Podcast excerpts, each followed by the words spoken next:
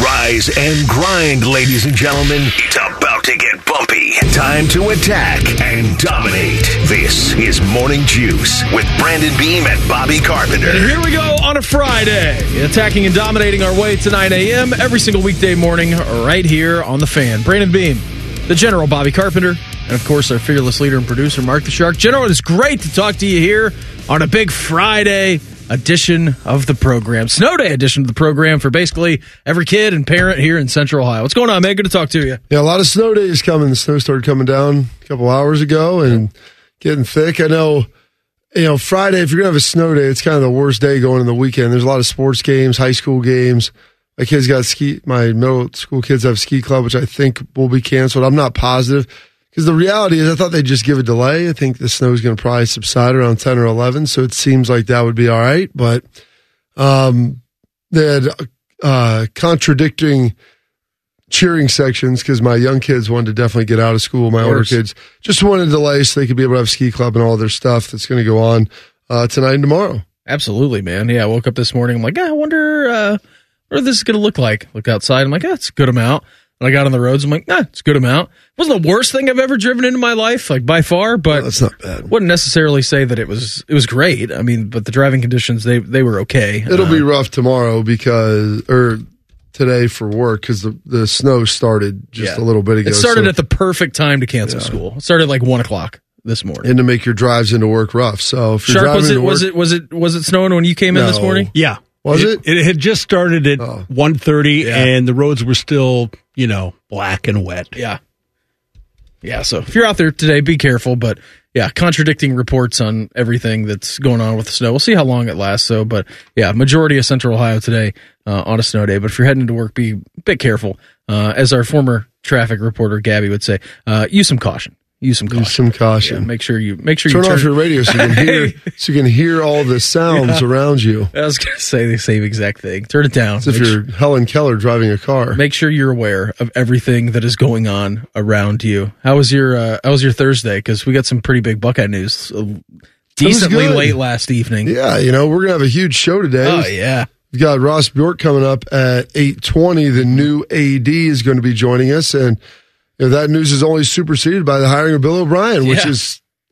I I think it's a big deal. Yeah, you know, I said Ryan was going big game hunting. I'd heard some names floated around. Um, that were fairly large and significant. Uh, Bill O'Brien being one of those names, and great job by Ryan pulling him in. Yesterday they were down in uh, Georgia uh, visiting Caleb Downs, so we'll see how that transpires and what actually goes on there.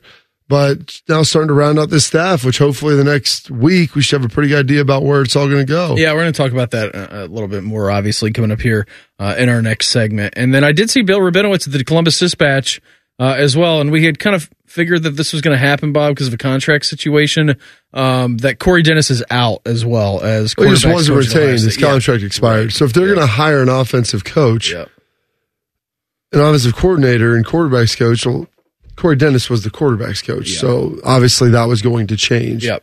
And you know, yeah, with that, like I said, there's a change that obviously happened, and you know, just eh, Corey'd been here since the beginning of Ryan's tenure. You know, I'm sure he'll be able to go out and get another job uh, somewhere else. But you know, Ryan wanted to bring someone in that was exper- had head coaching experience, play calling experience, a lot of boxes Yep. that Bill O'Brien's checking. College, NFL, he's he's done it all at a lot of levels. He has done it all at a lot of levels, and we'll get into that and what we should expect when he comes here to Columbus coming up here in our next segment and all throughout the program. We got an awesome show lined up for you here this morning. We're going to lock in our NFL picks divisional round coming up at 635 here this morning. Got to really jelly that in here because we got a power packed few hours for you. 720 this morning. Jackets insider Jeff Svoboda, he's going to join the program. Talk some Jackets at 720. Austin Ward is visiting the Mouse down in Florida. So we're going to check in with our good friend Bill Landis, actually, of the podcast. Yep. Uh, coming up at 735. He'll slot in for Austin as he usually does. You mentioned it right off the jump. Ross Bjork, new Ohio State athletic director. He's coming up around 820 this morning. Lots of stuff happening around college athletics, of course. What to expect from Ross. We'll check in with the new AD at 820. And then AJ will join us uh, at 835 as he always does every single Friday. Right now, before we get into anything else today, it is Friday, the 19th J- day of January 2024. Time for today in history. Time to get smarter. Morning Juice presents Today in History. Here's your professor, Bobby Carpenter. Sponsored by Dr. Mark Levy. If you're snoring and not sleeping, call Dr. Mark Levy at 1 800 More Sleep. All right, Bobo, oh, big Friday, buddy. What do you got lined up for us this morning? Oh, we got a huge Friday. We got a lot of musical guests and Yes. everything else. It's going to be joining. So, Shark, feel free to fire those guys up. But it is Friday, January 19th, the 19th day of the year. 347 days remaining. We get back. We will be under 345. Beam. We have three weeks down. Oh, yeah. We have three weeks down in this 2024. How about that? I love that. One more week will be a full month basically down and uh, cruising along. One twelfth of the year done. This date 1861, Georgia becomes the fifth state to secede from the Union, joining the Confederacy. And they got their asses kicked a Oh, little bit they later did. on for doing that. Uh, this date 1883, the first electric lighting system employing overhead wire cables uh, is instituted in Roselle, New Jersey by Thomas Edison. All right. Again, some uh, uh, lights out there. That's big time. street lamps, if you will. Uh, 1903, the new, a new cycle race is announced. Beam.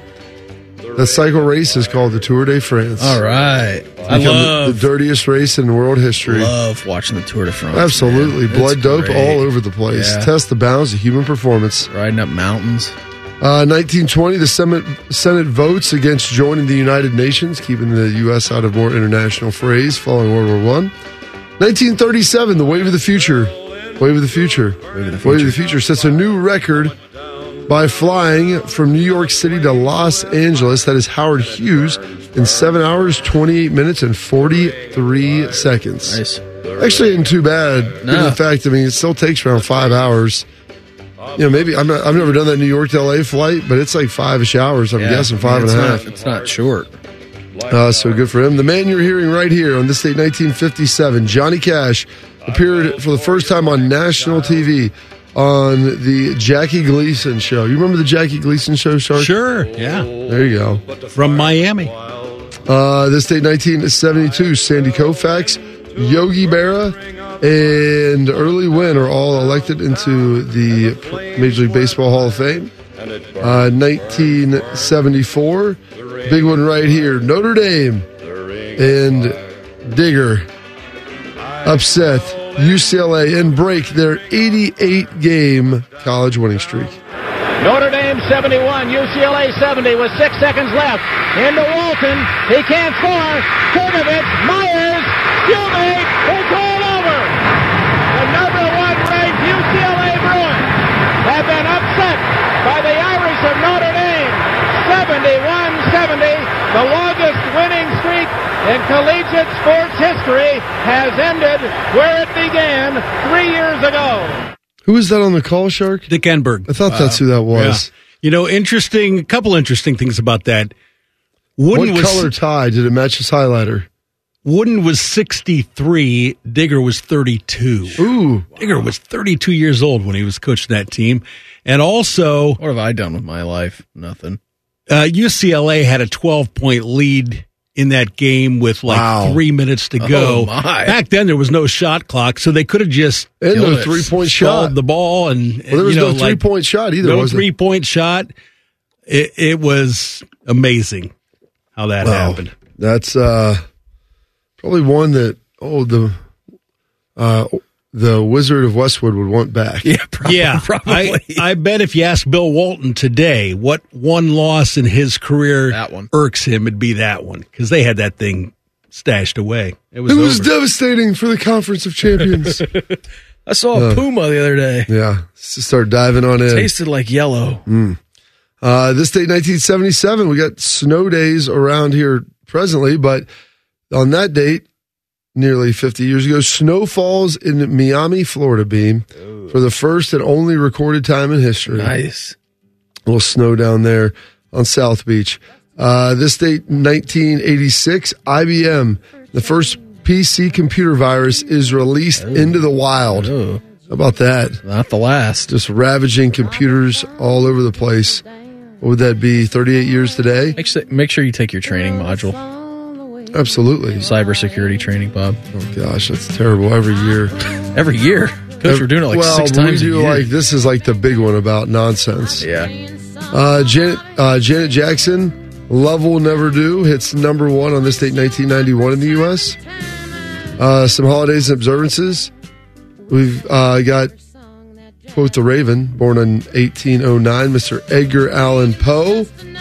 Born in 1923, Jean Stapleton. She is Edith Bunker off Archie Bunker. That's Archie's wife. Uh, George O'Keefe, born on this date in 1935, singing Shout, She's My Baby. Janis Joplin, I believe that's who we're listening to right now, Shark. Uh, born on this date in 1943, died at 27 Yeah. years old, like all the great musicians do. Dan Reeves, born on this date 1944, unfortunately passed away two years ago. 38 year NFL head coach. Uh, coached a lot of those Broncos teams to beat the Browns, Shark. See him over there on the sideline. Thanks, Bob. I just wanted to let you know in case you forgot. Uh, took the Falcons to the Super Bowl as well. Never won one, unfortunately, as a coach. Uh, was in some of his players with the Cowboys. Got a couple rings there. Uh, Dolly Parton turning 82 today. Nice. Katey Sagal turning 70, and she still looks pretty good. Uh, the Married with Children, Sons of Anarchy star. Uh, Ottis, they call him OJ Anderson, turning 67 years old. Played a long time for the St. Louis Cardinals, then finished his career with the New York Giants, winning the Super Bowl 25 over the Bills and was the MVP of that game, Shark. That was the first Super Bowl that I remember watching and consuming. I was uh, seven years old, first grade right then. Uh, Chris Sabo, Red Star, Oh, third looks- baseman. Looking awesome. Oh yeah, uh, turning sixty-two today. Oh, we've got some Katey Sagal. Play that beam. I'm sorry. You see, when you first get married, you can withhold sex, but then they get to like that. so you have to put a little spin on the ball. you see, I have to pretend to clean to remind Al how hard my work is. He'll say, Why do we need a VCR? Because you want to watch Phil and tape Oprah? Huh. I mean, everyone knows that you watch Oprah and tape Phil. There we go. Uh, classic, classic hit there. Didn't want to pass that up. My bad. Uh, Jeff Van Gundy turning sixty-two. Is he still working at ESPN? They let him No, go. you got, him man, you got Mark. in the big dump last year. Yeah, they took a big dump on him, is what you said. Him and Mark Jackson together. Gone. Uh, Junior Seau, born on this date, 1969, lost him a couple years back.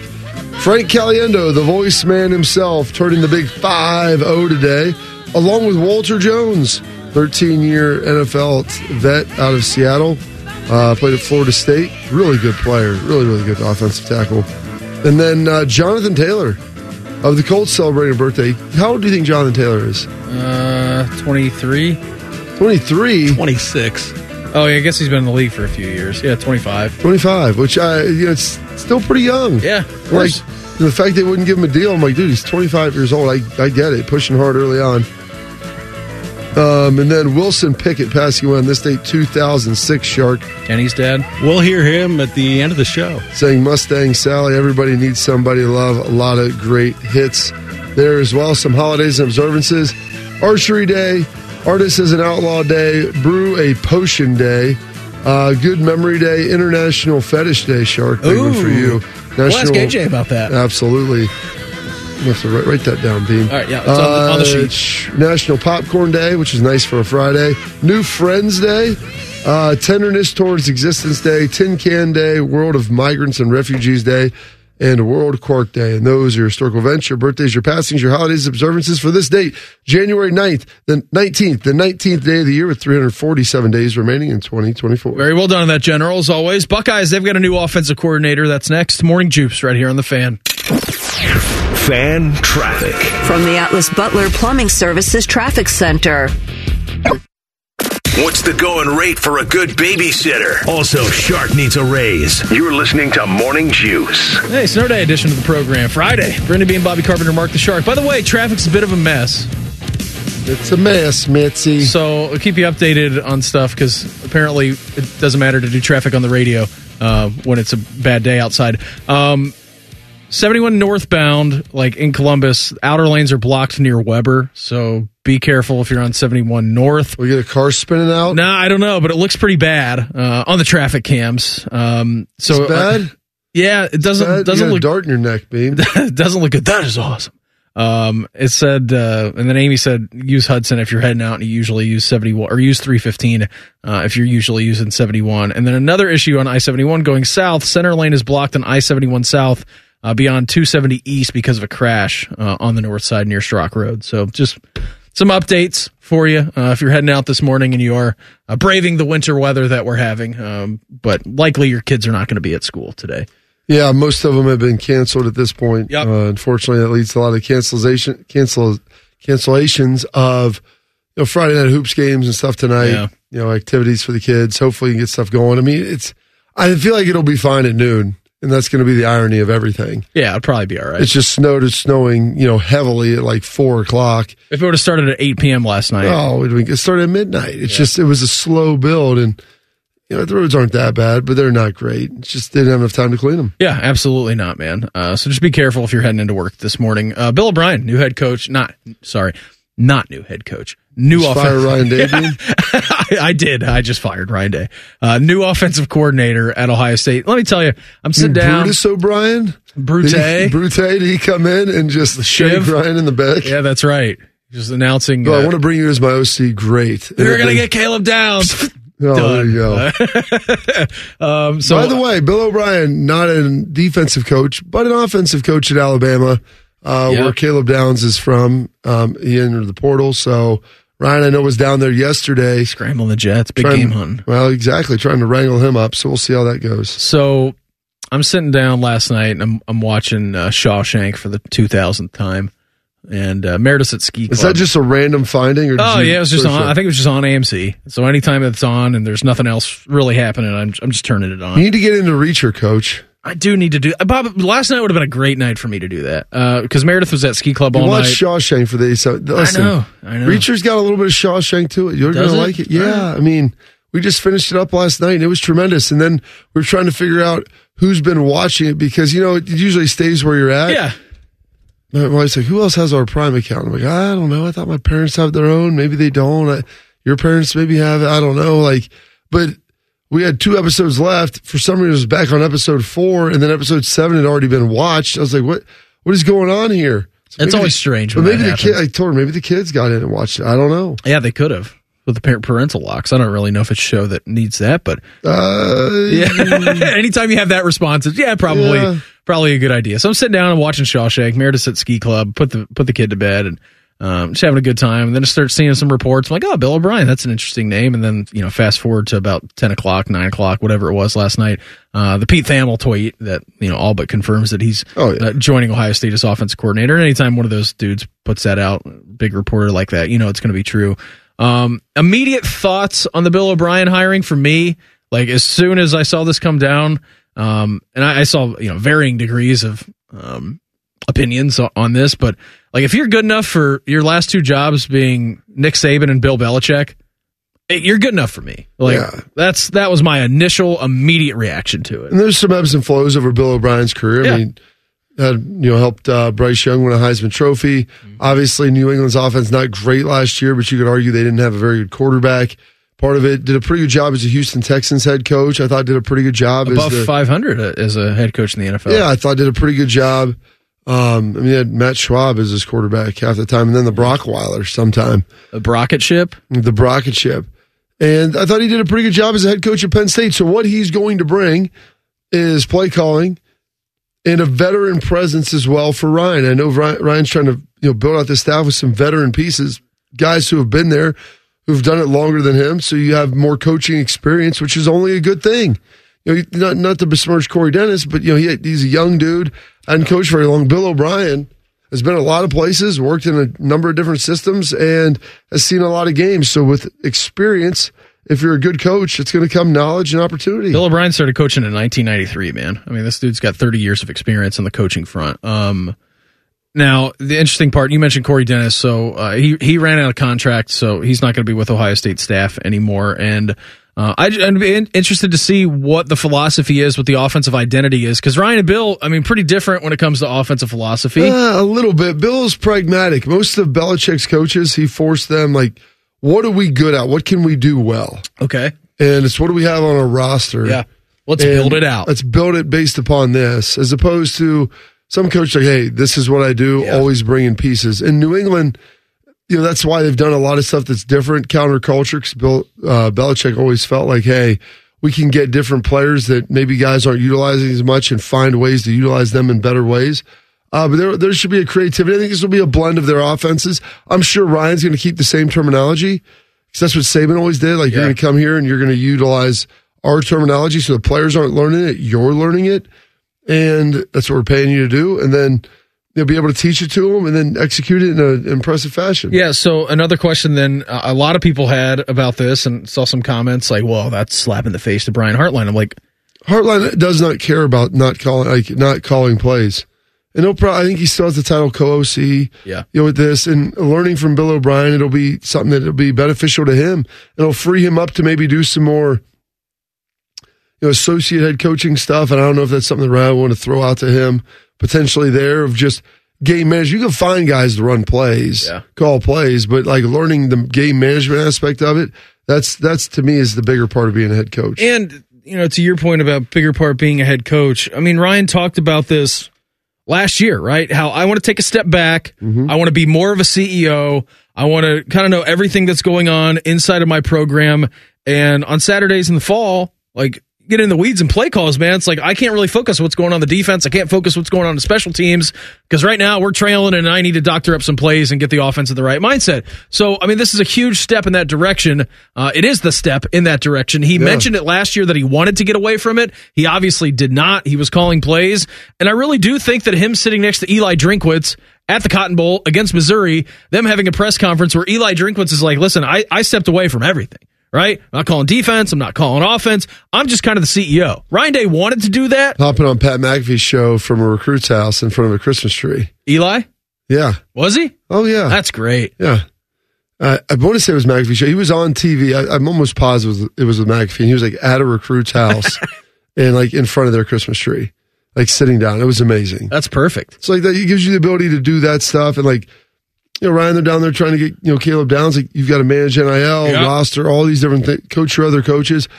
Calling plays is really hard to do when you have all this other stuff because preparing a game plan and everything else. It's one thing to do it for a bowl game once a year when you have a couple weeks. Yeah. But to do it on a week in and week out basis is difficult. Yeah, especially too. I mean, all the different looks that you're going to get across the board, uh, right? I mean, in college and defense is changing up kind of every week or doing something special, a la what Virginia Tech did in that 2014 game. We're going to throw the bear front at you. Handle this. Like, Yeah. you know, people have a uh, an identity and then they can change it on a week in, week out basis. So I think this is a great move, actually, uh, for Bill O'Brien. I mean, he's been around for a long time, Bobby, and uh, again, head coach in the NFL, then goes to uh, Nick Saban's kind of rehab program. you know, it's churned and burned down there for a couple of years. Awful year in New England, but you look at the roster, you look at everything that was kind of going on up there. I mean, that was uh, not a great situation that he was put in. Now he comes here to Columbus, and a huge move for Ryan Day, uh, and and the and the biggest step forward of him becoming the CEO of the team. Yeah, you needed this guy uh, to be able to do that, and he's going to give you that freedom now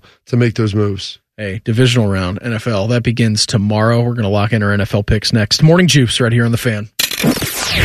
Fan traffic. From the Atlas Butler Plumbing Services Traffic Center. Hey there, and good morning. Right now, I 71 northbound is at a standstill near Weber Road because of a crash that crews are on the scene of. Traffic is only getting by in one lane. Take 315 to get around this on I 71 northbound. Also on the west side this morning, I 70 eastbound, the right lane is blocked just beyond Hilliard Rome Road because of a crash. In the 10 TV Traffic Center, I'm Amy Steigerwald. The hardest part of your workday is over. You've managed to get out of your fart sack. Attention campers, lunch has been canceled today due to lack of hustle. Deal with it. This is Morning Juice. Who's along here? Friday edition of the program. Brandon Beam, Bobby Carpenter, Mark the Shark. Bill O'Brien hired as offense coordinator here at Ohio State. I mean, yeah, interested to see what this looks like. I mean, is it going to be a brain trust? Like, is Ryan going to keep his system? Bill going to bring in his system? What are they going to do? Players around it, Bobby. We, we were just talking about that here in our last segment. Looking at your roster, doing an overall eval, looking at everything that's kind of going on. Um, and figuring out what the best course of action is instead of being staunchly one way or staunchly another. I think it's going to be a great brain trust and into the whole Brian Hartline talk. Like it's going to be a slap in the face to him. Like Brian is going to get, I think, great experience. He's already uh, unbelievable wide receivers coach. He was an offensive coordinator. Uh, anytime you bring someone like Bill O'Brien in the room that's got 30 plus years of coaching experience, was a head coach in the NFL, did a pretty good job. Um, yeah, I, I think it's the, the more and more that I think about it, the more and more that we talk about it here this morning, like it's a good hire and it's a it's a big hire and Ryan knows that it was a big hire. Oh, he had to go big on this, and he wanted a guy with a lot of specific criteria, and he's checking. Bill O'Brien checks all those boxes. You know, it took a minute for him to kind of figure this out. I think it was dragging a little more than people liked, but you know, when you're uh, turning over a bunch of different options, you know, people I've heard people say out there, you, wanted um, Brady from Buffalo, and I'm like, are we sure that he's not getting the coordinator job for the Bills at the end of the season? And are you willing to wait all the way till they're done? Like, Right. at some point, and maybe he doesn't want to go back to college. Like there, there's a lot of different uh, elements that can factor in with some of these decisions, and timing sometimes can be the most critical. Yeah, so we got that. We'll go over a little bit of that more coming up here in the seven o'clock hour. For now, divisional round on tap starting tomorrow. Morning Juice presents NFL Picks. Sponsored by Carpenter Heating, Cooling, Plumbing, and Electric. Need heating, cooling, plumbing, or electric? Oh, yes. Call a carpenter. Paula Carpenter. Give me the heat, Bobby C. Yep. It's not that cold out right now. It was not. it was bitterly cold earlier. When Shark's furnace goes out, he'll be freezing in his It's- house. Be an ice block. It's going to get really cold tonight. Is it? Yeah, Oh. like 10. Ooh. And then it's going to be 50 next week. Boys, you uh, you both picked the same six games, the same. And we last both went week. 2 and 6, I think. You or both 2 went and 4. You both went two and four. Yeah, yeah. So it was a, a bit of a rough week. Uh, Beam now one forty six and one twenty four with eight pushes. Bobby one twenty five, one forty five and eight. And I was going to say there, but there's still room to improve. No, there's really not. We've got uh, four, six, seven games left in the season. I'm sad. It makes me so sad when we get to this point of the divisional round. I know it. Because at the in the super wild card round, you still feel like all right, you got six games, but then we get down to the nitty gritty. I mean, we're on two hands now. How many football games we let we have left Mm-hmm. until the end of the season? It's a very sad time. All right, three of these four divisional games are uh, rematches from earlier this season, and some unusually large spreads for the girthy spreads for a divisional round. We start tomorrow with the Texans and Ravens in Baltimore. They played all the way back in Week One. The Ravens won twenty-five to nine, and tomorrow the Ravens are a nine and a half point favorite. So, know the weather? What it's going to be like there? It Let's says let's let's like Google that. Let's fire sunny. that up. I'm worried it could be a little cold. As long as there's no precip or wind, I'd feel pretty good about it. Um, nine and a half's big. I'm going to take those points, Shark. If you're going to give me all those, CJ was playing really well against the Browns. I think the Ravens win this game, but I think it's probably a touchdown. Tomorrow, 27 the high, 20 degrees is the low, and a consistent winds, Bobby, of 16 Oh. miles per hour. I don't like that. That's a that's a bit much. No snow though. no snow. Going to be dry over there But in the Baltimore. wind- it's the wind. Wind is and rain is the biggest. Uh, mostly wind. You said they played in week five. Yeah. It's an entire week one. Oh, week Yeah, one. It's yeah. a it's a way. Yeah. I'm oh, still yeah. I'm still going to take the points. Um, I saw a stat. I think John Harbaugh is like 56 and 7 against rookie quarterbacks. I think Baltimore wins this game, but what we saw last Saturday against the Cleveland Browns and a really good defense. Now, granted, they're not great on the road, and um, I mean they had they had the answers. The offense did for the Texans. I think the Ravens win, but if you're going to give me nine and a half with offensive rookie of the year and Bobby Slowik and DeMeco out there calling great plays, like I got to take those points and go with the Texans. All right. Well, since you did that, I'll tempt you with those same nine and a half points out in Santa Clara tomorrow, the late game. The Niners with a, a week off, obviously the bye week. Niners are a nine and a half point favorite to beat the Packers, who smashed the Cowboys a week ago. the San Francisco 49ers are 10 and 1 when they don't allow 100 ru- rushing yards or more. Aaron Jones has been really good since coming back. Was great against the Bears in the last week of the season. Was really good. That opened up Jordan Love to do a lot of things last week against the Dallas Cowboys. The 49ers are 6 and 0 straight up when 10 point favorites or more. 4 and 2 against the spread when they're at that level. I think Green Bay is playing at an unbelievable level. I just think on the week of rest, that pass rush with Chase Young addition at the beginning Oh, of the season, in the middle you of the season, it's going to be too. I think it's going to be too much for the Packers. I'm going to lay the points. I'll go with the Niners. Really? I thought you were going to take them because I was planning on laying those points. Just because the Niners, I think their biggest issue was injuries late in the year. You give them a couple weeks to get healthy, get fresh. Yep. They know this system with the Packers. They understand what they're going to be doing over there, and it's a rookie quarterback going on the road again. You got it done the first time, but I think this will be a, a little horse of a different color, if you will, Beamer. And so you're taking laying the points. Gotcha. All right, back in week five in October, the Lions went down to Tampa Bay and beat the Buccaneers 20 to 6. The rematch is tomorrow. This one's in Detroit, where it's going to be a lot colder than it was in Tampa back in Will be. October. But maybe But not inside for the game. Probably game. not inside so much. The Lions are a six and a half point choice to beat Tampa. Wow. Couldn't get it to seven. I like that hook. I do too. I'm going to lay the points. Go with the Lions. Yeah, I'm. fe- I think uh, Jason Goff or Jared Goff, Jason's brother. Jason's on the TV. Jason He- Kelce's on the TV. he's- right? Gerard's brother. Gerard's brother. Yes, I think he's feeling dangerous. yeah, I do too. This Lions team with Dan Campbell, it will be electric. Watching some of the clips from the stands from the last game, now with this, a chance to go to an NFC Championship game for the first time since '91. Potentially host too if the Packers somehow beat the Niners. Absolutely, which I wouldn't even want to be there for that. Like, I oh God! the- Packers at the Lions, NFC Championship game. Oh. Whoa! That would be remarkable. But this, uh, the, it, it is going to be awesome Yeah. in there. Capital A.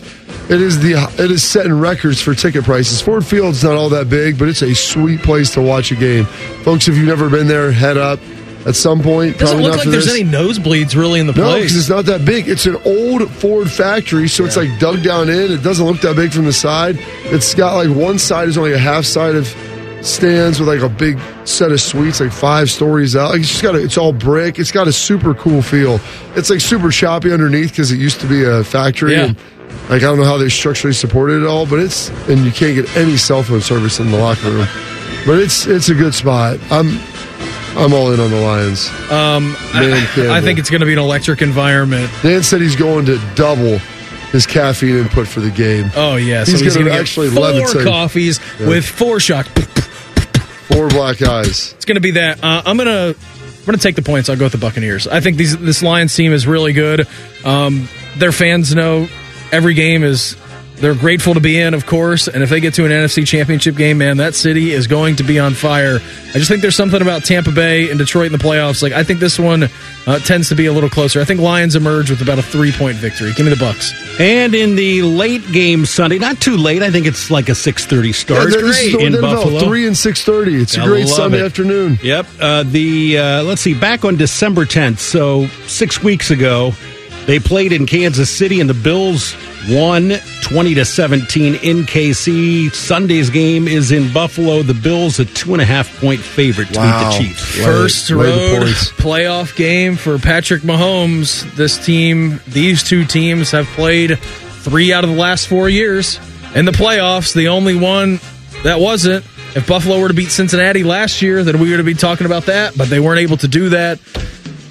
Oh man, it's going to be a great game. It's going to be fun. Again, Kansas City's kind of been the bane of Buffalo's existence. This time it is in Buffalo. It's up there in Orchard Park. That place is going to be rocking. Lay the points, go with the Bills. What snow we getting for that game? Uh, I think the snow's going to be gone out of. I mean, not gone. It will still be on the ground, but I don't think it's going to be snowing. I feel like anytime it snows here, it snows there a day later. like a lot more. and a lot more. What are we looking for, Beam? Uh, Sunday it's clear, Bob. Twenty-seven degrees, twenty-two winds at eight to ten miles Is it an snowing hour. tomorrow? No, Really? it's snowing right now. Okay. Well, they'll have time to dig it out then. Good for them. Uh, I'm laying those points though. This is this is our time. Their time is over. Their time is done. Our time is now. There's There's a, Lake Placid, not far from Buffalo. no, right? it's really not. Do you believe in miracles? Oh, Michaels does. really- They didn't put him on the call though. There's a new record holder for eligibility in college football. That and quick hitters next. Morning juice right here on the fan. Fan traffic. From the Atlas Butler Plumbing Services Traffic Center. Hey there, and good morning. Right now, I 71 is very slow moving as you're coming out of the Columbus Metro because of a crash right near Weber Road. Only one lane of traffic is getting by as crews work to clear this up. Take 315 northbound to get around this. Also on the west side, I 70 eastbound, the right lane is blocked just beyond Hilliard Rome Road because of a crash. In the 10 TV Traffic Center, I'm Amy Startle. And If you make a wise crack about Dayton pizza, Beamer will murder you dead. Ah, humor. I have it too. This is Morning Juice. We're on the juice brought to you by our good friends over at Affinity Whole Healthy Leader, testosterone and hormone replacement therapy. You can, of course, visit them on the line at feelgreatcolumbus.com. Morning Juice presents Quick Hitters. Sharky? Yes. Hey, happy Friday to you. Happy Friday, TGIF, our favorite day of the week. You know, Miami. Oh, worst No? day of the week, sure. I love Fridays. Miami Hurricanes tight end Cam McCormick has had quite the college football journey. He began his career at Oregon in 2016, the same year that Nick Bosa began his career at Ohio State. But Cam missed parts of four different seasons due to injury. You add that to his redshirt year and then the COVID season, and that gave him the chance to petition the NCAA for a ninth, yes, ninth season of eligibility. And the NCAA said, yeah, sure. Now, So- this isn't a guy who's exactly a high level performer in his college career. He's had 26 catches with four touchdowns. Oh, by the way, Bobby, McCormick turns 26 years old I was in going to April. say, gosh, man, you're, could you imagine being a 26 year old in college? Playing I mean, with kids. I mean, Schlegels was 25 when he graduated, which I can't even imagine. But he played, you know, he went to prep school for a year, then played five, you know, two at Air Force, three here, the red shirt in the middle there. This guy, would you say it was nine years? Yeah. Nine, nine times. That doesn't even make sense. Get a job. Uh, Do like I did, sir. Get a job. hey, you know what? Being in college isn't that bad anymore. If you can get it, it's great. These guys Good all, for him. all getting a little bit of NIL cash. You got limitless food. You're just hanging out on campus. Yeah, taking one class a day, Oh, maybe he- one class a week. Uh, I hope that he's got a, a degree and has worked on a master's and some other He things. did. So someone posted his LinkedIn profile on Twitter on Twitter last night. It was a, I think it was a bachelor's in like communications, strategic communications, or something like that. Uh, Uh, and then it was, it was a, I think it was a master's, Bob, in like marketing. And, Yeah. you know, some something along those lines. And then in, when he transferred down to Miami, it just says athlete and like international studies or something. I I can't imagine that he's really doing anything in the classroom. Like, there's not other than your doctorate, which I don't think he was trying to get a doctorate. No. Like, I don't No. know what he is. You I don't can- know what he's doing. You can stack other masters. My brother went to OU. He was there for six years. He graduated in three, got his master's in finance after two, and then started working on like another master's and got like halfway through that. Good. It's like, what else are you going to do, man? I'd say if they're paying for it, might as well keep getting some more paper. Taulia hmm. Tagovailoa did not get Yeah, his fifth well, I want to know what the difference is between those. I don't know. Sixth year. Sixth year. Yeah. In his four seasons as head coach of the Arizona Cardinals, Cliff Kingsbury had a record of 28, 37, and 1 with one winning season, went 11 and 6 in 2021 when the Cardinals lost in the wild card playoff game. Not a great head coach, but certainly a reputation as a solid offensive mind, and he may be returning to the NFL. Kingsbury expected to interview for the Chicago Bears offensive coordinator opening. The Bears fired Luke Getsy after the season. It's not a sure thing that Kingsbury would get the job, Beamer. He's the ninth known candidate that the Bears have requested to Oh, interview. jeez. Well, I mean, it Whenever was, you're interviewing that many people, Beam, we have no options. we, nothing I mean, sounds good. it really is. It tells you that they don't know what to do.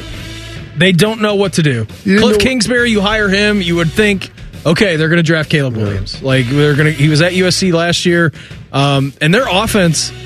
Like they may have scored a lot of points, Bobby, but like their offense was not great. bad. Like the X's and O's, and I don't know if that was Lincoln Riley. I don't know if that was a Cliff Kingsbury thing. well, their offensive line wasn't great. I It mean, was bad. a lot of things. like they scored a lot, and Caleb got him out of a lot of situations, but a lot of that was like kind of chuck and pray. Yeah, it was him running around. Yeah, like running around, make plays, kind of backyard football. Um, yeah, this is it's two things. It's an interview for a, a, an opening on the offensive coordinator front. It's also an interview that's uh, a ruse for a scouting trip to go talk about Caleb and what he would bring. So Yeah. I don't know. I would absolutely hate this. I would hate the hire. Tell you what, I nine interviews for your OC. I mean, that's like you said, Shark. You're hungry. You went to Cheesecake Factory. Just give me a lot of options. I like that, Bob. Yeah, Good but analogy. if you're sitting there and you have no idea what you want, you'll be sitting there for three hours trying to figure it out. How does an air raid offense in the city of Chicago sound? There you yeah. go. Yeah. Oh, think about that so nice, crisp, fast soldier grass in December beam. Blanket with some snow, some wet mush out there. Mm. Black high tops Hey, the. Bears are back in the cellar where they belong. Mike Tomlin held an end of season presser yesterday. Admitted he could have handled the Monday post game interview better, but said he walked out because it was inappropriate to talk about his job instead of the loss to the Bills. Anyway, Tomlin was also asked about a possible contract extension with the Steelers. yes, I expect to be back, and I would imagine that those contract things are are going to run their course, man. Um, Art and I have a really good, transparent relationship. We communicate continually, often. Um, I don't imagine it's going to be an issue, and I imagine it's going to get done in a, in a timely manner at the appropriate time. But you know, my mindset is to coach this football team, certainly. Bob, Uh, um, among the uh, 32 NFL coaches, uh, job security, his, the longest- his might be the safest. He's the second longest tenured, or longest First now. longest now behind Bill. Harbaugh. Oh, Oh, yeah, he's number one. He's number one. Yeah. 17 years, I oh, think. 17? I think so. Wow. Yeah, so good for him. Cowher's been gone that long, huh? He's, I think, coached there longer than Cowher has now. Yeah. I, he he has to have coached there longer than Cowher if he's there 17 Which years. was crazy. Like when I found out from Brewer yesterday that Garrett was the second longest tenured How Cowboys head coach. Yeah, nine and a half years. That's nuts. Bodie was crying in the corner when he heard that. um, but listen, Mike Tomlin ain't going anywhere. He took a bad quarterback to average offense team to nine and eight into the playoffs. And honestly, of all the playoff games, that was one of the most competitive. Yeah. You never felt like they had the firepower to win it, but they didn't play bad. Outside of yeah, the Lions, Lions and Rams game, like that Yeah, was that probably was the it. second most competitive one that, That you was got. the next one. So you know what? Like Mike Tomlin's fine. He walked off. It's like that's not the appropriate time to ask right after the game. Yeah. He said he was in a better mood. We can ask contract stuff, and this is going to be done in a timely manner, Beam, at the appropriate time. yeah, Time is on his side. Time is time is his- a flat circle. time is a flat circle, and Time is- after time. he he was pissed off after the game, right? Like he was upset.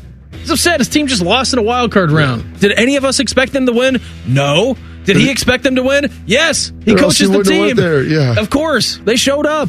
Like he was mad. He was upset. I don't have time to answer these contract interview or interview contract questions. I'm not going to do it. I'll answer it a couple days later. He took a deep breath. Going to be good. Tell you what, man. I mean, he's a hell of a coach, and I think any other NFL organization would be lucky to have him. So I know that people are feeling froggy over there in Pittsburgh, and maybe not like maybe not like it. You don't know what you got till it's gone, and the grass is not always greener on the other side. Ohio It's State. always greener in Shark's pocket, though. that's true. He's got those awesome. It's a pale shade of green. Got those awesome lamps keep everything warm during the winter months. Buckeyes got a new offensive coordinator hiring, a Bill Belichick will do that, or not Bill Belichick, Bill O'Brien. That would be great if Bill Bill Belichick came in. Do that in the re-rack next. Morning juice right here on the fan. Fan traffic.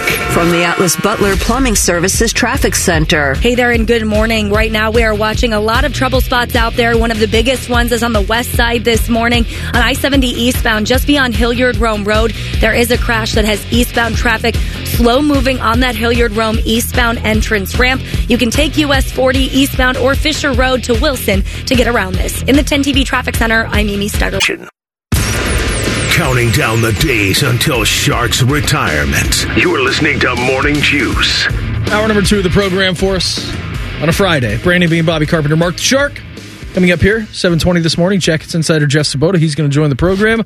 Talk a little CBJ with him. 735. No Austin today. They're down visiting the Mouse in Florida.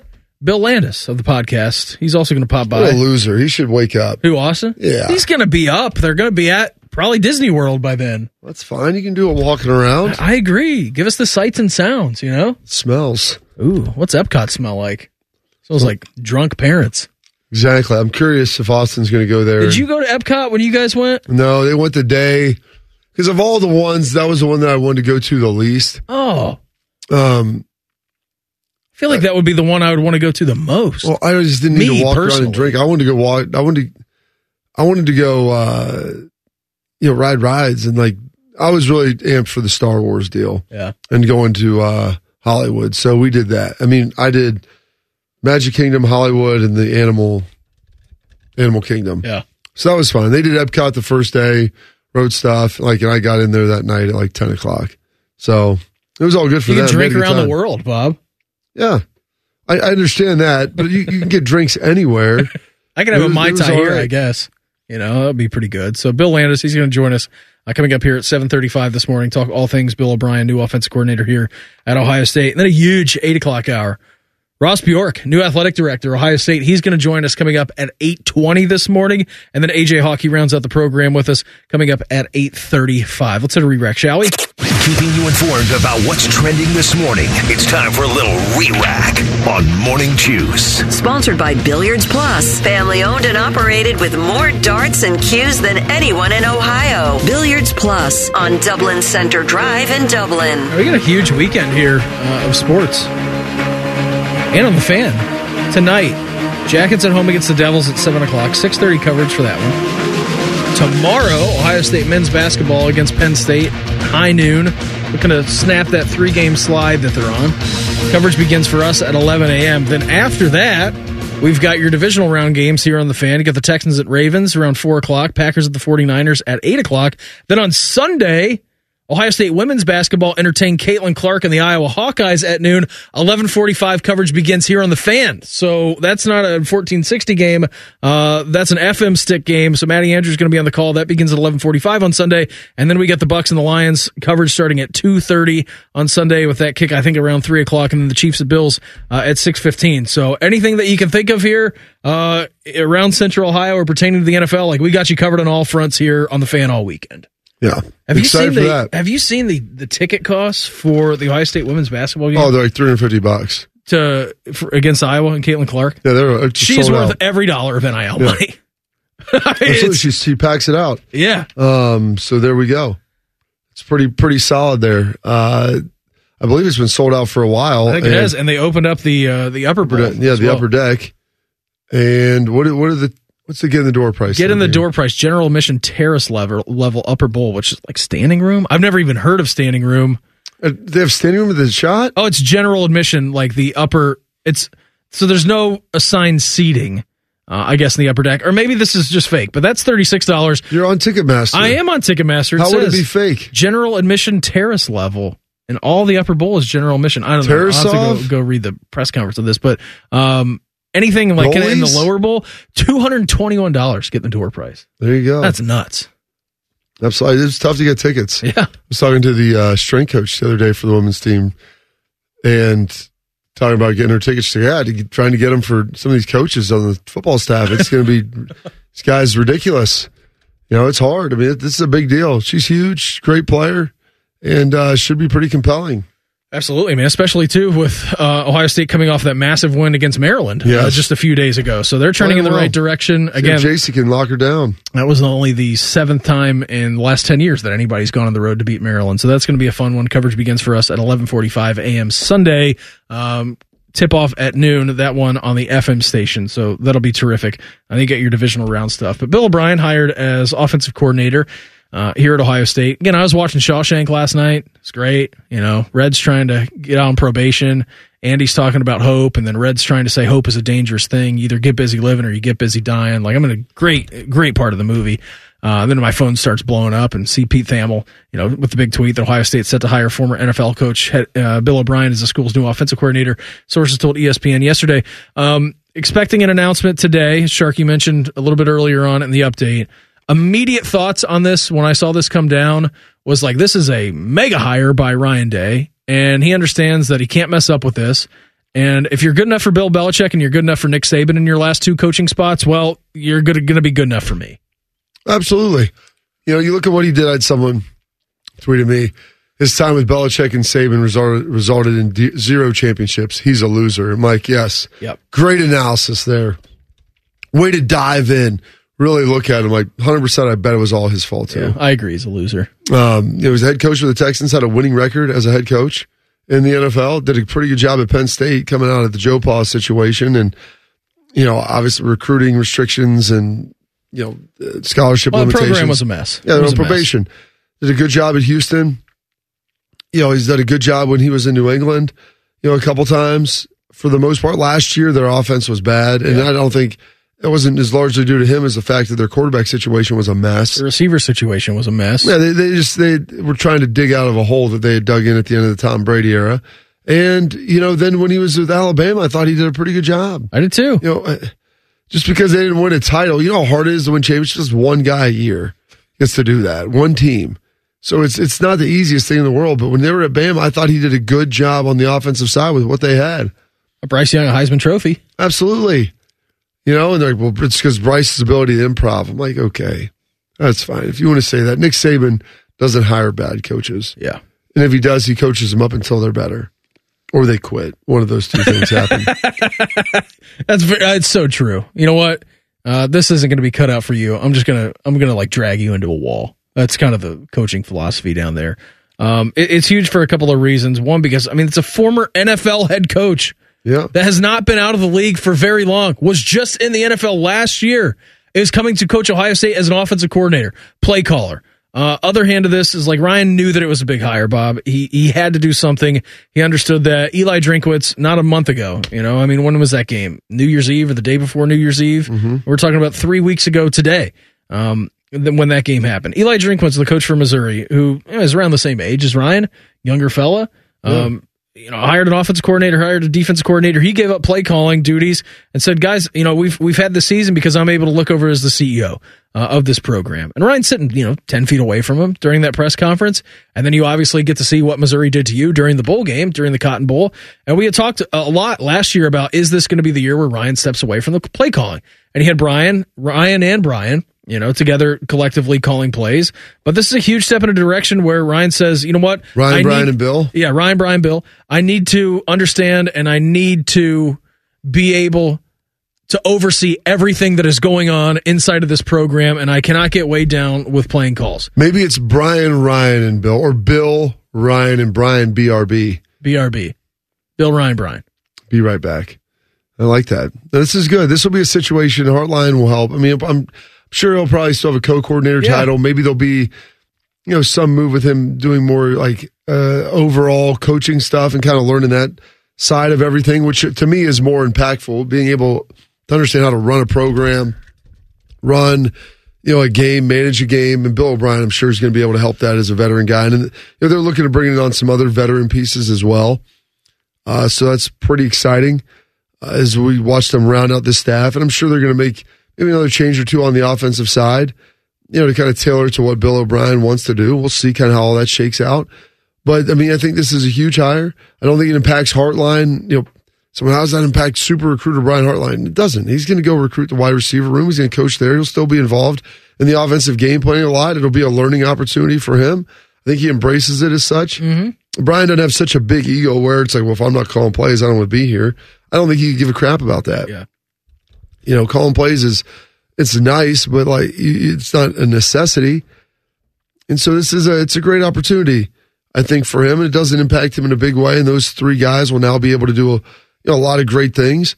And it'll also free up Ryan Day to manage the program, become more of a CEO. You know, there's so many things going on now in college football that you need a coach who can do a lot because game planning, while it's important, it's critical to win games.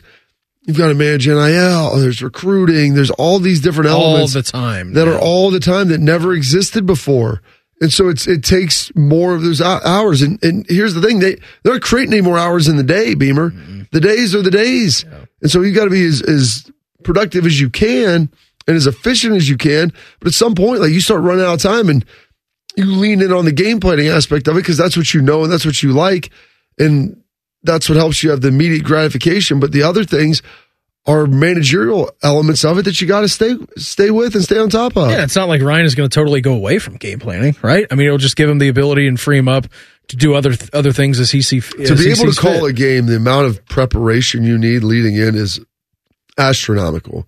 And most people don't understand that. There's a big difference between helping game plan and I like this and that and you're doing these things versus feeling good enough to where not only do you feel comfortable what you're doing, you have a good idea of what they're going to do every play and how they're going to call it. I mean, there's a lot of gaming theory in there. So you have to watch so much film to understand how they like to attack you so that you're always a step ahead, a play ahead. And it's tough to do that while managing a game as well. Yeah. So speaking of maybe possible more free time that Ryan Day is going to have, we know he's got some uh, at this part of the season, and they're big game hunting yesterday because apparently Ohio State traveled down to Georgia to make an in-home visit with Alabama transfer defensive back Caleb Downs. Which is big. That's best safety there. Bill O'Brien was at Alabama too. I know he was on the offensive side, but you know his knowledge of Caleb Downs, the familiarity there. You know, Ohio State was the his runner up, you could say, in recruiting.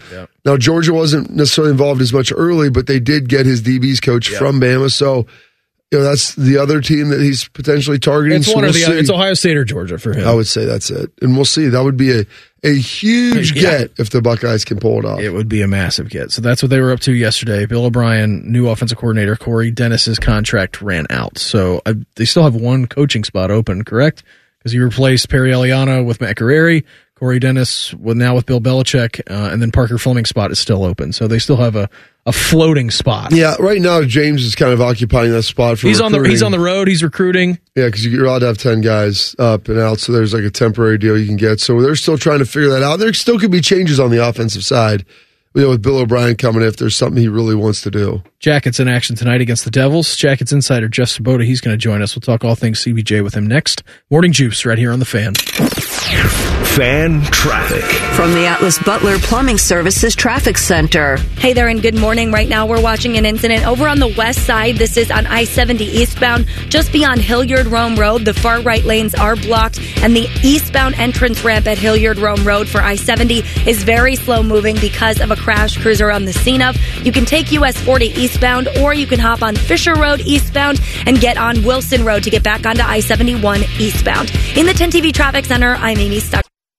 You're listening to Rob Manfred's least favorite radio show. This, this is Morning Juice. Friday edition of the program. Brandon Beam, Bobby Carpenter, Mark the Shark. Every single Friday at this time at 7:20 in the morning, we talk to our great friend. Morning Juice presents Talking Jackets. Give it back to Johnny Gaudreau. Left wing circle. Takes a shot. And he Sponsored by Schottenstein Roofing, proud partner of the Columbus Blue Jackets. Out to the Bryant Heating and Cooling Systems fan guest hotline we go. He is Jackets insider Jeff Svoboda. Jeff, always appreciate the time. Thanks so much for hopping on with us here this morning. Did Elvis request a trade from the Jackets, Jeff? I'm, I'm very confused because he came out and he said it in front of a media scrum, and JD was on Hockey and Hounds yesterday with Rothman and I saying he didn't request a trade. Did he? act- Did he or did he not request a trade? I guess that's well. I always say the million dollar question, perhaps the five million dollar question, uh, given his salary. Um, I, I I don't know. I mean, obviously Elvis was you know unhappy with not that stretch there where he was not the starting goaltender, and I think everyone would understand that. And as for what happened behind the scenes, um, I think he has kind of said he may have misspoke in the aftermath of Monday's game. But oh, I, are we you know, blaming I- on the language barrier? Perhaps I don't know. Yeah, I, I, I don't know. I, I, I must admit I, I do not know. And you know, there's been times where players are upset and, and I guess say things. And who knows? I mean, I say I, I obviously he was not happy not being the, the starting goalie and said that in a in a press conference. And whether the he semantically specifically asked for a trade or did not, I do not know the answer to that question. Um, and I guess we'll just have to play it out from here. Have to play it out from here. Uh, yeah, it's, it's it's interesting. What do you? You know, he's kind of underperformed, I think, relative to the expectations he's had. You know, since his time of kind of being awarded the starting goalie. I mean, do you see him being the long term answer here in Columbus over the next couple of years? I well, um, I, maybe I guess would be the answer uh, that I would have. I mean, I do think that they can come back from this and he can play here, and, and I think that given the situation that they're in, um, and and with the how hard it is to make a, a deal uh, right now, that I think he there is a decent chance that he will be with the team for the rest of the season, and if he plays well. And everybody moves past this, and I, I think there's a possibility that it could happen. I mean, Pascal Vincent said the other day. I mean, he, he's the coach; he's not the general manager. But you know Elvis could be here for a long time, uh, it's not his purview, but it, it, it could happen. And so I think that you know, you know, times always change. There have been players who've been upset at times in, in the league and, and say they want to trade or are unhappy with their roles, and then they get a bigger role and they play well, and and they're there for a long time. And so I think that is on the table. And I think it's also on the table that that both sides decide that they want to, you know, move on from each other. And so, you know, it's it's hard to predict the future, but I think that you know it it, it could happen. Um, it, it all just depends on how things develop from here, uh, and and so no one really knows how that's going to go. I mean, obviously, say there was there's been ups and downs in this relationship, and you know, both with just the way that you know the on the ice and off, I guess you could say, and so um, it, it, it just sort of depends how it goes from here. I mean, th- these things can be uh, figured out, and they can be. Uh, I'm trying to think of the right term I want to use. I don't want to say everybody can, you know, get papered over, or it can get papered over, but it, it all just depends on how it goes from here, honestly. And, and I don't know how it's going to go from here. But if Elvis plays well and and is able to take the net and and uh, run with it, I, I could see a scenario where this all works out, and I could also see a scenario where it just at the end of the day, both sides do decide to move on from one another. So it, it really all just depends on on how it goes from here. I believe the words you were looking for is reconciliation. You know, maybe yes. reconcile this, Jeff. And you mentioned some of the things that Pascal said. You know, he's the coach on the GM. Pascal also said on Wednesday, which you can hear him in this Wednesday time window about 720 every week. You know, I asked him about the Monday to Friday break and – yeah, they've been playing so many games. That's that's a long break for the Jackets when you look at their season. And he kind of referenced this to be a nice little like midweek opportunity, kind of get ready for potentially a playoff push. What do you say about that? Uh, well, I think that he's been happy with the way that they played, and I know that in the start of the season when they were uh, playing, I think it was 30 games in the first 60 days. There was not a lot of time to sit down and breathe and, and practice and just try to get their game better, which was probably tough because you know you've got a new. Even though Pazzi was around the last couple of years, you know he's he's a head coach now. Things are a little bit different. There's new things that they're working on, new systems and things like that. So the fact that they didn't have a chance to sit down and really work on those things it was difficult. And so I think the fact that they've been able to practice and been able to breathe has helped. And and I know that you, look at the raw numbers and they have been giving up a lot of goals in recent games and have been giving up a lot of goals you know, not well all season really, but if you look at the analytic numbers behind what they're doing uh, defensively, they've been a lot better. They've really limited scoring chances from the other team. Uh, you know, they're second in the NHL uh, in expected goals against uh, at five on five since January first, uh, which you know, not to get too nerdy, uh, but it means they're not giving up nearly as many scoring chances to other teams, and so. Uh, they, they've, they're getting better there, and, and Pascal Vincent has said when you mentioned playoff push, you know what they're trying to build here is a team that can win in the playoffs, and so everything they're doing, you know, even if you though you look at the record, and you know he has said he understands that you know that people will look at the record and say, you know, give a Jim Mora playoffs kind of reaction, but what they're trying to do is build a team that down the road can win at a playoff level. And the big thing about that is being better defensively and limiting chances. And it, when they look at the numbers, they have done that the last six or seven games. And so now it's just continuing to do that and doing it at a time where teams are gearing up for the playoffs. And so uh, that's the lens through which they view things, and, and, they think they've gotten better, and hopefully that continues. He is Jackets insider Jeff Svoboda with us here on the Bryant Heating and Cooling Systems fan guest hotline. Some interesting stuff for the Jackets, some moves being made. Uh, David Jiricek going down to Cleveland, Jeff. He's expected to return for the Western Canadian road trip, and then uh, you get your captain back tonight, I do believe. Boone Jenner coming back at Nationwide Arena. He's been had his jaw and his mouth wired shut. Mm. He's been drinking out of a straw for the, the last few weeks. yeah, I can only imagine how tough that's been. I have no idea how he's been able to uh, survive. He went into a very detailed discussion of the foods that he's been able to eat out of a blender over the past mm. month, and it did not sound like very much fun.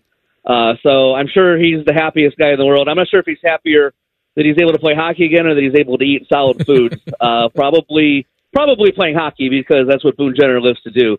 Uh, but yeah, it'll be very good to have the captain back, and, and they've added him back, and they've added Sean Kuraly back to the lineup yeah. uh, this week. And I think, you know, you you could tell that they were they they missed those guys just from the experience and, and the leadership aspect of uh, what they bring to the table on a daily basis. So really good to have those guys back. And and then you also you know mentioned Jiricek there, and I know. Uh, the consternation out there uh, of uh, of him being sent down to Cleveland, but you know the Monsters have games uh, tonight and tomorrow at home. So he'll get a chance to play those games. You know, just get play some big minutes down there. Uh, you know, and then he'll be back with the team uh, when Sunday when we fly over out to Edmonton. So, uh, you know, the, I understand the they, people want to see David Jiricek playing at the NHL level, but he's he's a 20 year old defenseman, and he's there's not a lot of those in the league, and so you know they've had him kind of step back and, and just you know take a breath, work on some things in practice. You know, skating is one of those things because you watch him, and, and that's something that he's going to get better at as, as he plays more.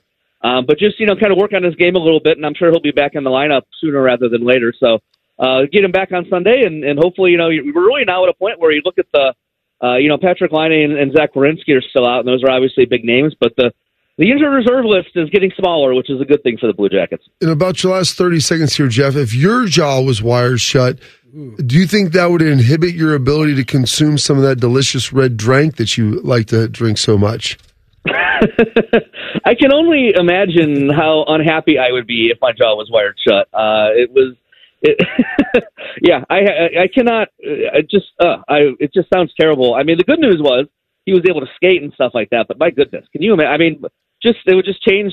I would be in the worst mood of all time at all times if my jaw was wired shut. But lucky for Boone, he already has some missing teeth, so they were able to take out his mm. teeth, and he was able to consume the through a straw that way, which I guess if there's a benefit to not having uh, your front teeth, uh, I guess that's one of them. Buddy, always appreciate the time. Thanks for hopping on with us here this morning. Have a great time in Western Canada, and we'll talk to you at 4:35 a.m. local time in Vancouver next week. All right. I will. I'll talk to my agent see if we can, you know, if we really need to do that. see you, Jeff. Have a great weekend, buddy. All right, you too, guys. There he goes. Jackets insider Jeff Svoboda with us here on the Bryant Heating and Cooling Systems fan guest hotline. Bill Landis at the podcast and Rivals is next. Morning Juice right here on the fan. Fan traffic. From the Atlas Butler Plumbing Services Traffic Center. Hey there, and good morning to you. A dicey situation out on the roads this morning. Two crashes, both on the north side of town. The first one on 161 this morning going westbound. This is just beyond New Albany Road. There is a crash that has traffic slow moving in those westbound lanes. Also, just a little bit west of this on I 270 westbound, there is a crash that you should expect lane closures because of. This is near the Cleveland Avenue exit on I 270 westbound. In the 10 TV Traffic Center, I'm Amy Stugger. If this show made a scented candle, it would smell like bad coffee, unwashed jockstrap, and grass clippings. I wasn't sure how you take your coffee. You're listening to Morning Juice. So, mouth or enema?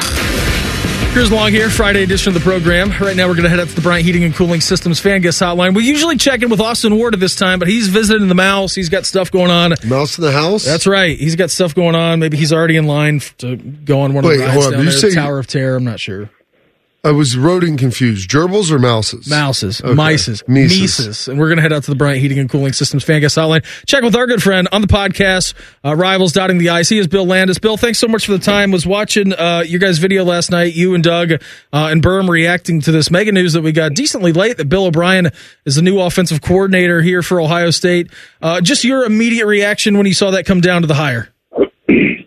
Yeah, I was I was a little surprised by like some of the like immediate negative re- reaction to it. I, I, like I get like that Bill O'Brien is is not necessarily Mister Personality, and and perhaps there was a I don't know more exciting younger hire out there that Ryan Day could have made. I don't I don't really know who, who that is, but like my reaction was, man, Ohio State just got a guy who's been an NFL and college head coach and called plays for the Patriots and called plays for Nick Saban to come take this thing over from from, Ryan Day, and and that's at the very least that's interesting. I'm not saying like it's a slam dunk, definitely going to work, but but my my initial reaction to it also wasn't, man, this is going to be a disaster. Like I, I think it has a chance to be pretty good for Ryan Day, and and in hindsight, like as we were thinking about where this could go and what it would look like when Ryan Day ultimately decided to like kind of give up play calling and you know, you know, give the reins of the offense to, to someone else and then take more of a CEO approach. Um, it was never going to be to someone who was less experienced than, than he was at doing it. Um, so it makes sense to me now that, that he has someone with with a wealth of experience and Bill O'Brien to, to do it. And you know, it'll be interesting how they meld ideas and, and what exactly the offense looks like. We think it'll still look like the Ohio State offense, but um, in terms of you know offensive chops and, and experience and, and pedigree, and I think Ohio State could do a lot worse than bringing in a guy who's been a head coach at both levels and coordinated with at some major major programs and some big time games with with programs that, that have you know exceedingly high expectations, just like Ohio State does. You said you you want a surefire hire. Who who who was a surefire hire, Bill? I mean, is there anybody out there? I mean, Yeah. people were talking about Joe Brady. I'm like, eh, first of all, like he flamed out in uh, Carolina. He's still coaching right now. There's a good chance he'll get the Buffalo OC job. Like, I I don't know who the surefire guy that someone could say, hey, this is the guy that we want. He would have been perfect. Yeah, I don't know who that is either, Bob. And I, you know, I didn't, I didn't have that name in my head. I, I had a few guys that I thought were would have been interesting. Joe Brady was was one of them, but as you said, he's he's not a perfect candidate either, and also seemed incredibly unlikely given what's happening um, in, in Buffalo right now. Um, you know, like Dan Mullen was a name we heard early on, and that's interesting for some reasons, and, and a little underwhelming for others too. Like I, I, I don't know that there was a perfect hire out there for Ryan Day to make. I, I think the thing that was, or things that were clearly most important to him were NFL experience. Um, and I, I think now, now that we know who the choice is, um, a, a guy that you can entrust to kind of be the head coach on that side of the ball. And obviously, for doing that, you would probably prefer previous head coaching experience too, similar to what Jim Knowles had on the defensive side. You know, it's it's not as high profile of head coaching experience being the head coach at Cornell compared to being the head coach at Penn State and the Houston Texans. But um, I, I think it's a similar thought process. I mean, you want to know that you're empowering a guy who, who knows what it means to to run an operation, um, even if he's kind of just running half of the operation in your building. So there's there's never, I think, a perfect candidate with stuff like this, and, and which I and but people I think always seem to think there is or hope there is, which is why the the, the feelings could be mixed once the decision's made. But um, like I said before, you know, of, of all the people that were available, none of them had the experience or resume I, I think that, that Bill O'Brien has. So so who am I to say that this is this is the wrong decision? He is Bill Landis of the podcast with us here on the Bryant Heating and Cooling Systems fan guest hotline. Um, Bill's going to be fascinating to kind of watch. Like, is he going to come in and call plays? Is it going to be a Ryan offense? Is it going to be a Bill O'Brien offense? Is it going to be a tag team? They kind of evaluate Mm. the roster, what their strengths uh, are, uh, perhaps what their weaknesses are. Like, what do you envision uh, this kind of offense looking like uh, in 2024? Yeah, I mean, I think it'll look familiar. Like, I, I don't, I don't think that we'll we'll go out there and watch that first game against against Akron and, and wonder to ourselves like, whoa, what, what's this offense? This looks different. Um, I, I think Bill O'Brien is is more or less coming to run what what we've come to know as, as the Ohio State offense. You know, Ryan Day has kind of laid laid down that vision. It's been incredibly successful for the large majority of, of his tenure. Um, and I have no reason to think that that it won't be moving forward. So, so I, my read on it is that Bill O'Brien is, is coming to kind of just take that over and, kind of run Ryan's offense, and he'll have an opportunity to probably enhance things here or there. Um, you know, I, I- I covered O'Brien's first year um, at Penn State, and I remember at that time, like we were all freaking out about, oh my God, they're going to play with two tight ends. Like, what's this going to look like? Um, so, so maybe he'll he'll kind of enhance that 12 personnel package a little bit. Maybe we'll see some different stuff with that. Um, uh, and besides that, I, I don't think it's going to be like a total revamp of Ohio State's offense. That's not that's in my opinion. That's not what Ohio State needed. What Ohio State needed was someone who can allow Ryan Day to be more of a CEO um, while maintaining uh, you know the base level of, of excellence that Ohio State has had on offense. And, and I think Bill O'Brien's a guy that can do that. So we're gonna have Ross Bjork, the new incoming Ohio State AD, on here at about eight twenty coming up. Your thoughts, Bill, on what he brings to the table, and kind of after listening to his opening presser between him and Ted Carter, just where you see this going. Yeah, it was it was interesting, Bob. We were, just like watching the the press conference at Echo Valley the other day, and it kind of hit me in the middle that Mm. Ohio Ohio in the middle of the press conference that Ohio State um, has like a football guy at the university president and a football guy at the AD position. And you know, I, what what does that mean? I'm not I'm not entirely sure, but when when Ross Bjork holds a fist in the air and says football is king, like that that that is something that I took notice of. And you know, fo- you know, football has always been kind of the leading the leading entity at Ohio State, at least publicly facing, and that's certainly not going to change. But it felt to me like a, a shift toward um, an administration, kind of both at the university and, and athletic department level, uh, that is very interested in Ohio State throwing its weight around a little more than maybe it has in the past when it comes to shaping, you know, the, the future of college athletics at large, certainly. But but the thing that people care about most, I think, is is football. And you know, in, in the past, I think there's been some worry or some concern or um, some frustration even at times that, that Ohio State didn't always do that and and played nice in the Big Ten and you know tried to foster collaboration, which is all which is all well and good. But but you do need to look out for number one. You do need to make sure that the sport is progressing in a way that, that benefits Ohio State and. Um, not that it's going to be easy, but but I my impression from Ted Carter and Ross Bjork both was was that that is their the number one thing on their mind is is making sure that Ohio State is at the front of helping college football turn into whatever this is going to turn into. Yeah, finally throwing that weight around. But before we get you out of here, um, impact on Brian Hartline at all? I, I, mean, I saw on social media people freaking out. I tend to think that it has no impact on him at all, but just your thoughts. Yeah, I don't. I don't think it does either. Um, I, I never got the impression from Brian that he was, you know, mo- motivated by wanting to show us that he is, you know, an expert X's and O's schemer, hand me the sticks and watch me call these plays kind of guy. Like, look how smart I am. Like, he's he's an incredible coach. Obviously, he's a great recruiter. He's a great developer. I still think he's going to be a head coach. I don't think it does anything to impede that. Um, and I also don't think he was ready to take over the offense from Ryan Day last year. And, and I think he and Ryan Day kind of came to the understanding last year as well, which is why Ryan Day didn't really give it up last year. So I think this is, you know, more opportunity for Brian to learn and grow. He's still a very young coach, um, and I think he's still a superstar, and he will be running his program, his own program, I'm sure, um, in the not too distant future. And I don't, I don't think there's like any bad blood. I don't like, I don't, I don't think there's anything there. I, I think this is this is nothing but good.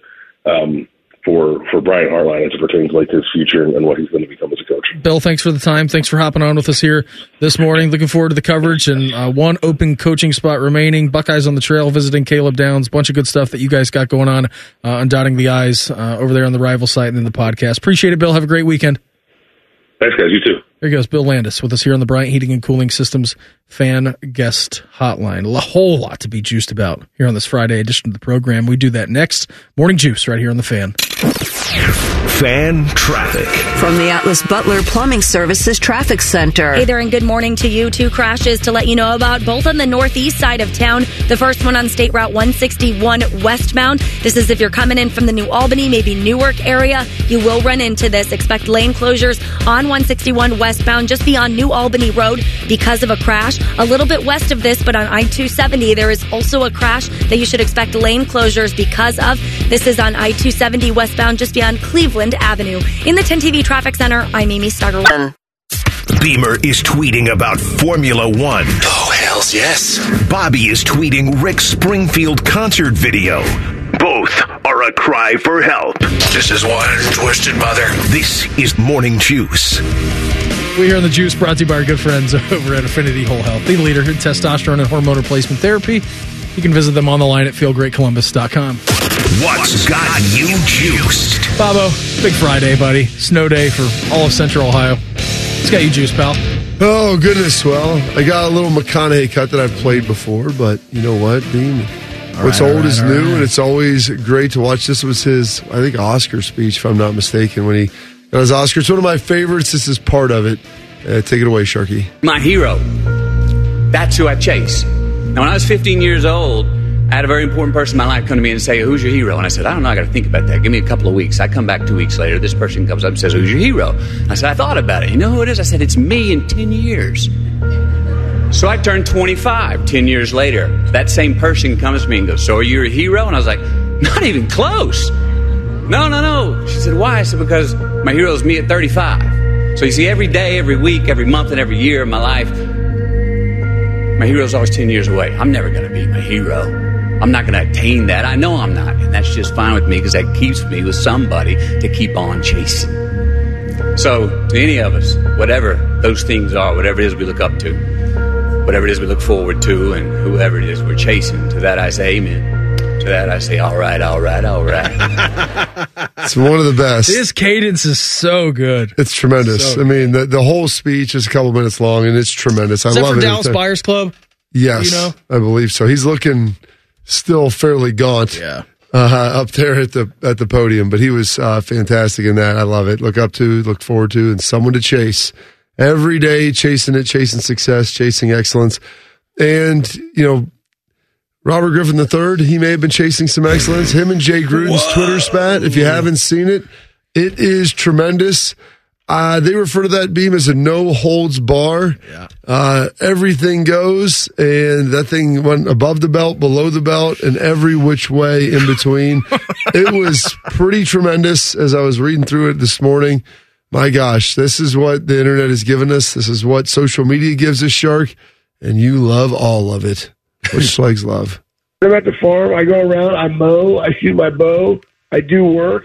It's fantastic. There's just something about riding a tractor or a riding lawnmower and shooting bows that just gets you like in this state of mind. It's fantastic. I really enjoy it. A lot of thoughts going on in there.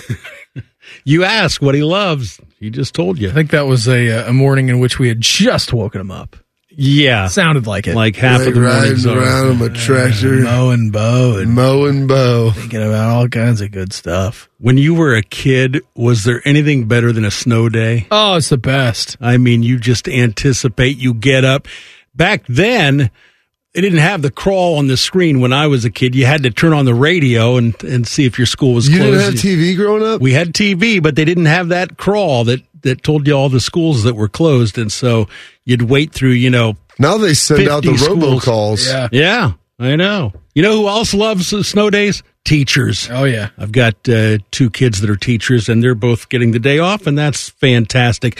I still uh, am a bit fascinated at the fickle finger of fate when it comes to the NFL draft.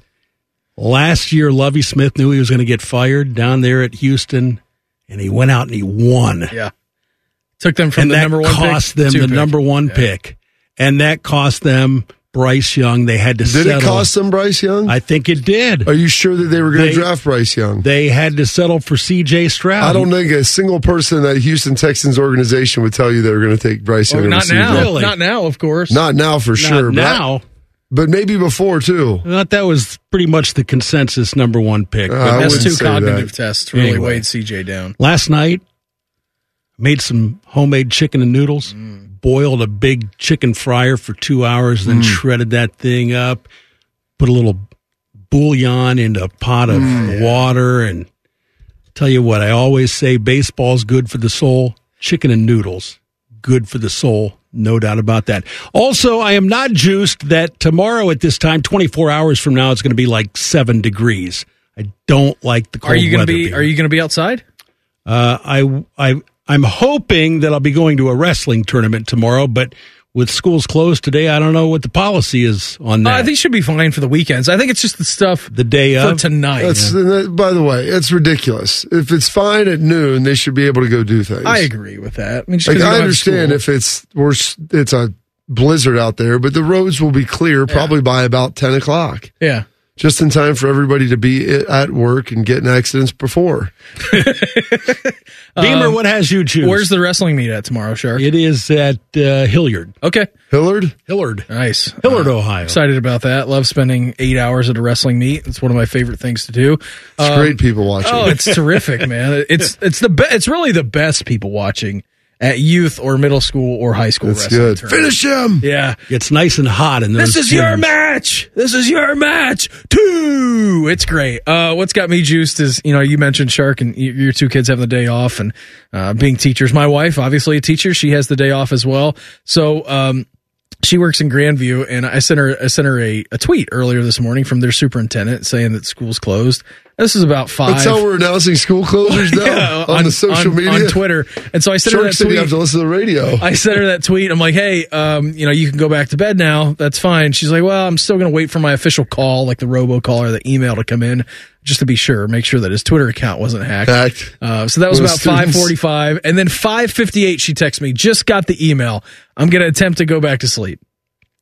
6:01 a.m. She sent me a picture of the baby monitor in which William was standing up, so he was ready to rock. so I'm like, well, you didn't get to sleep in. It's good. You don't have to go to work. You don't have to go to school today, uh, but you also do get to hang out with him because he was excited Yes. that he got a snow day. Yeah, Will's going. Mom's got the day off. So I think getting that, up early. I think that we when we get home because we really haven't had any snow. You know, I mean, really at all. We had one day. I think it was on New Year's Day, maybe. Yeah. Uh, we kind of had a little bit, but not much. So I think we're gonna get him into the uh, Christmas story outfit, like one of those gigantic puffer one suits, and we're going to go play in the snow a little bit later on today. So- like in a straight jacket. yeah, that's right. So all that's got me fired up and juiced here uh, on this Friday edition of the program. Buckeyes, they have a new offensive coordinator in Bill O'Brien. We will get into that in the re-rack next. Morning juice right here on the fan. Fan traffic. From the Atlas Butler Plumbing Services Traffic Center. Hey there, and good morning to you. Two crashes to let you know about, both on the northeast side of town. The first one on State Route 161 westbound. This is if you're coming in from the New Albany, maybe Newark area. You will run into this. Expect lane closures on 161 westbound, just beyond New Albany Road, because of a crash. A little bit west of this, but on I 270, there is also a crash that you should expect lane closures because of. This is on I 270 westbound, just beyond Cleveland Avenue. In the 10 TV Traffic Center, I'm Amy Starr. Just a couple of dudes being guys. What's better than this? Guys being dudes. You're listening to Morning Juice. Hour three of the program for us on a Friday. Brandon Beam, Bobby Carpenter, Mark the Shark. All lots of good stuff happening. Coming up here, 820 this morning. In our next segment, new Ohio State Athletic Director Ross Bjork. He's going to join the program, talk all things Ohio State. Where do we go from here to expect upon arrival uh, in Columbus? All kinds of good stuff. So Ross Bjork coming up at 820 this morning, new Ohio State Athletic Director. And then AJ Hawk, he rounds out the program with us at 835 as he usually does every single Friday. Let's hit a re-rack. Keeping you informed about what's trending this morning. It's time for a little re-rack on Morning Juice. Sponsored by Billiards Plus, family owned and operated with more darts and cues than anyone in Ohio. Billiards Plus on Dublin Center Drive in Dublin. A dart in your neck. It's awesome. Huge weekend for us. You got anything planned? You guys do anything? Um, got a lot of sports. Got some wrestling on Saturday up at Delaware. Hayes, the what's it called? The D throwdown or something like that. Nice. Throwdown in the D, something like that. It's got some wild name beam. And then uh, I want be the marketing director. Rest, exactly. Wrestling in uh, Marysville for Caleb on Sunday. Got a couple of hoops games playing in Pickerington on Saturday. Sunday, a couple of games at home. Caleb has a hoops game. I don't think RJ has a swim meet. I think that's basically it. Uh, lacrosse practice on Sunday as well. So that that should be it. That uh, wrestling event on Saturday will be all day. Yep. Uh, we got some family bingo on Saturday night at like six. So An entire family thing or just uh, we'll see if the older kids, if the older kids want to go. Yeah. Probably maybe just the younger two. Uh, they're getting a little old for it. So we'll kind of see where they go. I don't know. Maybe try to take them out to dinner, do something fun. Be nice. Um, I was going to think the older kids were going to be gone for ski club tonight and maybe take our youngest two. It's the uh, perfect or conditions for skiing. It really is. They can't. I mean, it's the it's the dumbest policies you'll see. Where I understand if it's a blizzard, but if it the roads are clear, like, well, we're not in school, we can't have after school activities. Well, you know what? You could have probably went to school at noon. It's just not efficient to do so. But you're going to cancel all activities afterwards simply due to the fact that you're not in school that day. Like Why don't you load up the family car and take the kids over to Mad River yourself? it's not about. They don't go skiing with us. Yeah, skiing with their yeah you're, you know what? You're right about that. I was going to suggest that to my wife. By the way, you can go pick up your ski pass in the school office. So it's like, okay, so it's safe enough to go drive and get that, but you couldn't get your kids to school? Okay. And I'm not saying they shouldn't have canceled it. It's fine. But I mean, the reality is it's not like it's Buffalo last weekend. You got three to four inches. It just came at an inopportune time where you couldn't get them cleared in the morning. So it's all good. I mean, I get it. I understand it, but I just hate the fact that they cancel stuff the night of, regardless of what those activities are, simply due to the fact that you weren't in school that day. It doesn't make any sense. If you if you had a water main break, right? Do you cancel school or do you cancel sports after school because they weren't in school? No. I mean, I don't think that's the case. So I don't know. What do I know, Beam? It's over here spouting nonsense. I was just uh, and Sharky said that what has got him juiced um, about being a kid. There was real. There was no. There was no better feeling in the world than knowing that it could possibly snow and you could possibly be off and sleeping and waking up in the middle of the night to check at like three o'clock in the morning and pulling the blinds to look outside and be like, all right, what do the roads look like? And then if you see that they're all covered and having that possibility and saying, all right, I'm going to go back to sleep. And the next time that I wake up, either it will be being forcefully woke up by a parent and getting ready to go to school or waking up on your own accord at like 830 and knowing that you don't have anything. Yeah, that's good. You'll take some, uh, go out, do some sled riding beam, take some beers, pack them in the snow to keep Oh. them nice and cold. They Let me tell you, Sounds those like beers hit day. different when I was 12. Hit diff. those beers, they were bussing when you were 12 years Yeah, old. I mean, go out there. Building a snow fort. Yeah. It's a it's an insulated cooler. Igloos, the That's said, forts that chills it, chills it down for Oh, those mountains are blue, pal. You're ready to go. Yeah, it's going to be great. We got a huge weekend uh, sports wise here in Central Ohio. We do. Jackets at home tonight against the Devils. Six thirty coverage begins here on the fan before they begin their Western Canadian swing next week. Tomorrow. Ohio State men's basketball in action against Penn State. That's a noon start, 11 a.m. coverage for us on the fan. After that, we'll take you to the NFL double pack divisional rounds. Texans and Ravens up first at 4 o'clock, and then the Packers at 49ers. All those games going to be on the fan tomorrow. And then on Sunday, you also have the same schedule, and instead of the men, the women's will be playing, and they will be playing Iowa. So that's 1145 coverage begins on the fan at 1145. 12 o'clock tip from the Schott. By the way, tickets to get in, like $200. Caitlin Clark, she's worth every dollar in NIL. So, uh, Buckeyes, Hawkeyes, noon, uh, women's action Sunday at noon here on the fan. And then the Bucks at the Lions coverage begins for us at 2.30 and the Chiefs at the Bills at 6.15. So uh, we got everything you could possibly want covered right here on this radio station this weekend. Gonna be a huge one, man. Throwing the divisional rounds. Uh, it's one of my favorite weekends. It's not quite my favorite weekend in football. Championship week uh, is my favorite. Like the Super Bowl, you got all the pomp and circumstance going on. I think next weekend is probably the most uh, dire football that you're going to see uh, and teams attempting to get to the Super Bowl. But it does make me sad that we only have a handful of games left. And after today, we only got, or after this weekend, we only got three of them. But I think there's going to be some tremendous football on tap here this weekend. It should be. These games are fantastic. A lot of people say the divisional round weekend is always the best games. Mm-hmm. You have four four games of high quality teams. Uh, the matchups look tremendous. Texans, Ravens, Packers, Bills, or Packers, 49ers, Bucks, Lions, Chiefs, Bills. It all looks good. Get a little mix of some domes, some uh, cold weather, maybe a little snow. I mean, it's going to be checking a lot of boxes for you. And it's going to be a big weekend. I mean, I think people will be on the Caleb Downs watch to see Yeah. what he ultimately does. Ryan Uh, was there yesterday down in Georgia. He was uh, trying to recruit him up there. You got Bill O'Brien now. Yep. And see if you can bring in Caleb Downs. That would be huge. Uh, as the Bucks get rolling, Buckeye hoops team. When do they play? You Tomorrow at noon against Penn State. Oh, that's uh, on the road. No, that's here. That's here. There we go. Mayor That's and I right are going to that game. We're excited about that. You taking Billy? No, Meredith's mom's coming up to watch him babysitting, so we're getting out. Okay, good. Yeah, it'll be a good time. That should be fun. Yeah, it should Hopefully be a fun little win. deal. You know, I was thinking when we were, you know, I was watching uh, the Ohio State Michigan game the other day, and it, it brought back you know the, the basketball game. It brought back uh, a memory from RJ, my oldest. He was in eighth grade, and we were watching the Ohio State Michigan game, and I think it may have been after the game. He was going to get a lift in, or maybe it was like the Friday before, but it was around there. The football game? Yeah, the football game. And this was this was you know a couple months ago, and I just completely forgot it slipped my mind until I watched you know Ohio State play Michigan hoops last weekend. And he's gonna go work out, get a little workout area in our house, and he's like, "Dad." And sometimes I'll go in there and spot him. You know, if ever I've coached him up on how to lift, so he's good. He's Yeah. safe. We got a little camera in there in case something happens. But he likes I gotta lift lift by myself. I'm like, all right, man. Well, I'm gonna spot you on some, but be safe. And he was like, Dad, you're not gonna come in there today. And I'm like, why? He oh. goes, because you're gonna hear some racist things being said. I was Whoa. like, wait a second, bud. What's what, what's going on here? I'm gonna need to, need to ask a hard follow up. Teaching at school. Well, so I was like, what, what, what, what do you mean? He's like, I hate those people from Michigan.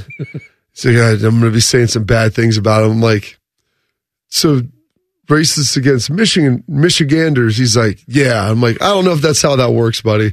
I'm like, maybe there's some other terms we could say, but I'm like, just because they're from these, like, but they're from the state of Michigan. I don't like them. I don't like anything to do with that up there. I'm like, well, that's not exactly racist. We're going to maybe dive in and peel, peel back some layers. Things I don't know if people from Michigan would define themselves as a protected class. You know I mean? It's an eclectic group of individuals, but it was uh, it was funny just listening to him say that and him being so angry. I'm like that. At first, I was highly concerned. I'm like, that I'm like that's not how that works, dude.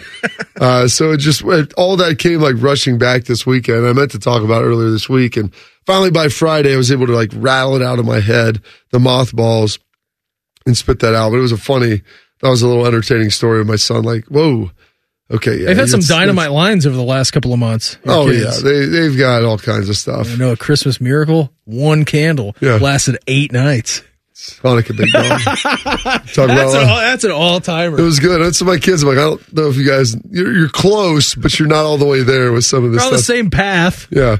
before you're getting there. I'm like, I understand, RJ. It's like it's good. You want to be hating people, but hating people from Michigan, I don't define that as racism. I, and I don't think that anyone else would either. By the way, so it was. Uh, yeah, it's just it's wild, man. They say all kinds of crazy. I, I don't even know. They were saying the amount of stuff talking about drip and fit and all Oh, this yeah, nonsense now for my kids. I can't. I can't even handle it. Can't. It's too much. Like the outfits, Dad, my fit, and like look at all this Nike tech I got on. I'm like, that's great. Good for you, big Let me drink this prime. Yeah, exactly. Walking around in Nike Tech with a Cowboys jersey. So my third one, Cullen, either has all his Nike Tech on all the time, rotates his warm ups, and then was wearing a Micah Parsons jersey that we got him. Sick. Over the top. Oh, yeah, sick fit, bro.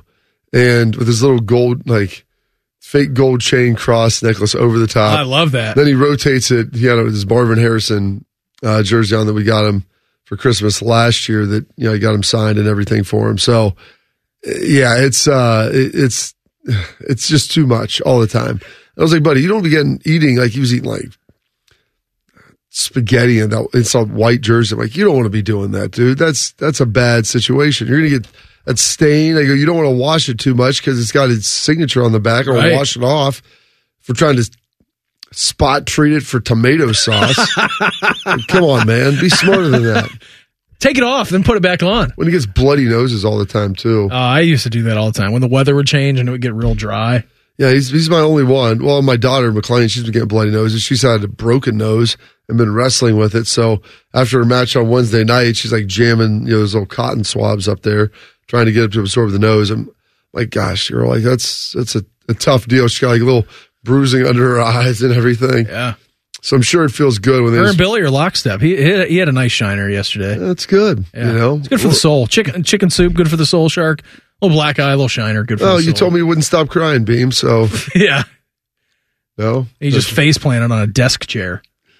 It's going right, to man. happen. Yeah, you're fine. It's not going to be the last Kids' time. bodies are soft, like their oh bones are yeah, soft. they got Very no pliable. bones. They have no bones. I'm Very convinced that they have no bones. He'll be good. Before we get to Ross Bjork, just immediate thoughts of the Bill O'Brien hiring. Good enough for Saban, good enough for Belichick. It's good enough for me. I'm excited. Heck, we'll ask Bill, we'll ask Ross Bjork about it too. That'll be a good one. New Ohio State athletic director Ross Bjork just introduced this past week. He will join us coming up next. Morning Juice right here on the fan. Fan traffic. From the Atlas Butler Plumbing Services Traffic Center. Hey there, and good morning to you. Two crashes to let you know about, both on the northeast side of town. The first one on State Route 161 westbound. This is if you're coming in from the New Albany, maybe Newark area. You will run into this. Expect lane closures on 161 westbound, just beyond New Albany Road, because of a crash. A little bit west of this, but on I 270, there is also a crash that you should expect lane closures because of. This is on I 270 westbound, just beyond Cleveland Avenue. In the 10 TV Traffic Center, I'm Amy Stuggle. Hash browns and smackdowns. You're listening to Morning Juice. Brandon Beam, Bobby Carpenter, Mark the Shark. Cruise along here, Friday edition of the program. And right now we're going to head out to the Bryant Heating and Cooling Systems fan guest hotline. Check in. Big guest. Big guest time. New athletic director of the Ohio State University. He is Ross Bjork. Ross, thanks so much for the time. Uh, always appreciate it. You got the time change too. You're down in College Station. You're back in Texas. um, what's the weather down there? Because I can tell you right now, I mean, we're about under three inches of snow and everything is closed down in the city today. Thanks for the time. Appreciate it. Well, thank you guys for having me on, and uh, yeah, it's great to be back here in Texas to kind of reflect and uh, and catch up and wrap up things here at Texas A&M. The most important thing we had to get back to was a seventh grade basketball game last night for the Bobcats, and uh, that game did not go too well. So we got uh, we got some work to do to finish up the season strong in seventh grade basketball. But it's uh, it's cold here. I went for a run a little bit ago, and it's about thirty four degrees, which is cold here. So I had gloves, stocking cap. I didn't have any tights on, so I've got to get used to the tights and the snowshoes and all those kind of things. But uh, no, great to join you guys this morning. Thanks for having me. Appreciate it, appreciate it, Ross. And I, you may be running on the treadmill a little bit. The snow is the major impediment. That's the right. cold, not that big of a deal. But what uh, you know, you're gonna wouldn't officially take over until Gene's departure June first. What do these next you know six ish months Yeah. look like for you, and, and what are you trying to get accomplished? Yeah, no, that that's a great question. One, uh, you you want to leave Texas A&M the right way. So whether that's you know conversations that maybe I, only I was having with my president, I want to make sure our executive team's aware of those. I want to wrap things up with my president. There's some we have some major contracts that we were in negotiation with, so I want to make sure we leave those in a good spot and, and just make sure you say goodbye to people. Uh, this college athletics is not really a hey, I'll never see you again. It's really just a goodbye, see you down the road. So leave Texas A&M the right way. Uh, the month of February, honestly, um, I'm just going to be a dad and a, and a husband for a little while and uh, just catch up on a lot of things. Maybe get uh, the house situated here in Texas. I'll probably travel to meet the Big Ten officials and maybe people around college athletics that I need to catch up with. Uh, the Learfield folks are here in Dallas. I'll probably go up there and spend a day with them to learn about the Ohio State University and, and our partnership. So kind of just catching up on a lot of things in February, and then I'll start coming around on March 1st, uh, going to events, learning the operations, sitting down with Gene, sitting down with the staff, sitting down with donors, sitting down with President Carter. But the major decisions, let, let's be clear. Gene Smith is the athletic director. If he needs my help, I am here to advise. I am here to guide based on my experience, whatever that might be. If there's major decisions, then I, he and I will make those jointly. But Gene's the athletic director. He deserves to to go out the right way and ride off into the sunset. And we're going to celebrate him. And I know there's a there's a special concert for him that's in June. That's going to be really cool. So just a lot of uh, activity to get to know the place. And you guys heard me say that. And that's going to be the objective: is get to know the place and the people, and then I'll be most effective when I start on uh, July the first.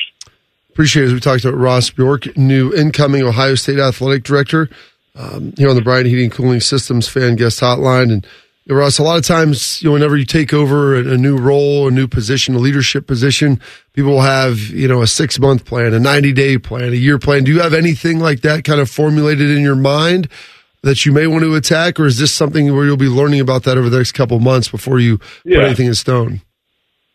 No, I think that's uh, that's what's great about this transition. And uh, you know, when they first contacted me about it, and, and I had the first conversation with President Carter, I asked him. I said, "Hey, how, how do you think this is going to work?" Because there's no way in the world that I'm going to interfere with Gene Smith and, and his legacy during this transition. And so we mapped out, I think, a really good plan.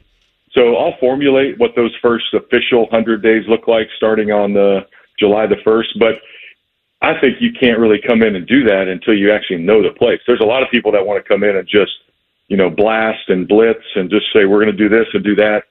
You don't really know until you know. So that's what will, this transition will allow me to do is really formulate structurally what do we need to do, organizationally what do we need to do. Is there any pending contracts that are out there? What's what's happening on the calendar the month of July? Universities are, are pretty quiet in July, so there's not going to be a lot of uh, events per se. But I'll get there and I'll I'll learn that. But there will definitely be a listening and learning plan more than anything else during those first hundred days and uh, this ramp up will allow me to do that. The, the most important thing, though, Bobby, is I heard you talking about drip and fit. the most the most important thing will be going to the equipment room probably on a daily basis because my kids are going to be like, Dad, hey, I saw, you know, Marvin Harrison had these cleats. you know, I saw Will Howard, you know, had these uh, pair of uh, uh, sleeves on his, uh, you know, workout clothes or whatever they're going to want all the drip and gear. So I think our kids are going to get along pretty well. Oh, it's going to be great as we check in with Ross Bjork, new athletic director at Ohio State, uh, here on Morning Juice. And uh, Ross, I know that know, obviously there's so much happening around the college uh, athletics landscape, and you've been around, you know, for for quite a while now. And know, they were wrapping up a Capitol Hill meeting yesterday on just the future of college athletics and what NIL could possibly look like from an NCAA perspective uh, moving forward and the universities directly get into paying athletes. Just, I mean, your scope, you know, you talked about a 60 day plan, 100 day plan. You know, just from your scope, I mean, anticipation of even more changes coming across, you know, the college landscape. What does that kind of look like to you, and what do you envision happening here in the next few yeah. years? Yeah, I, I never thought I'd see myself watching a C-SPAN as much as we do right now. And so uh, yesterday, I, I got back in the office about 7:30 here at uh, at Texas A&M and uh, was catching up on a bunch of things. And I knew that hearing was was coming up at uh, I think it was 9:30 uh, Central Time. And so, what do you do in college athletics these days? You you have a, a congressional hearing on in the background, and that's because I wanted to hear what Charlie Baker had to say. I wanted to hear what the key witnesses had to say. Uh, we've been able to see the Bilirakis bill, uh, who's the the congressman from Florida who hosted that hearing with with energy and commerce. Uh, Ted Cruz, the senator here in Texas, is the ranking member on the Senate uh, Energy and Commerce Committee, which is going to be the committee. If there's going to be an NIL bill introduced, it's going to be Energy and Commerce, and so we've been we've been engaged in that. You know, like, like I said on um, on Wednesday, let's just get the clarity. Let's we can we can create if we actually want to, we can create a model that works. But it's all the different factions and the silos and well, we can't do this because this program doesn't have the money or or this will uh, you know tip uh, the scales on Title IX. We can actually have a plan if we actually just do it. So I just want to do it at this point, and we may be handed the outcome by a federal lawsuit, which is happening right now. So we have to navigate that space. But the enterprise of college athletics could actually solve this if we get the right people in the room at the right time and actually just put down all the sort of barriers that are that are up here. So it's going to happen. We're going to be sharing revenue with uh, with athletes. We're going to be reallocating resources across our athletic departments. We're going to still have sports though, and we're going to still have education. What I tell people here at Texas A&M, and I'm going to say the same thing at Ohio State, maybe just in a different different realm, is we're on the right side of the equation. Whatever the equation is going to be, the Ohio State University, Texas A&M, the SEC, the Big Ten, we are going to lead the charge in this and going to be on the right side of the equation. So let's just get there sooner rather than later so the athletes have clarity, the parents, the future of college sports, the TV partners, the coaches, you guys in the media. Let's just get the clarity sooner rather than later because it's the right thing to do for the enterprise of higher education and college athletics. Absolutely. To try to, that's what the coaches hate operating in ambiguity, and they've been trying to figure this out here for the last couple years.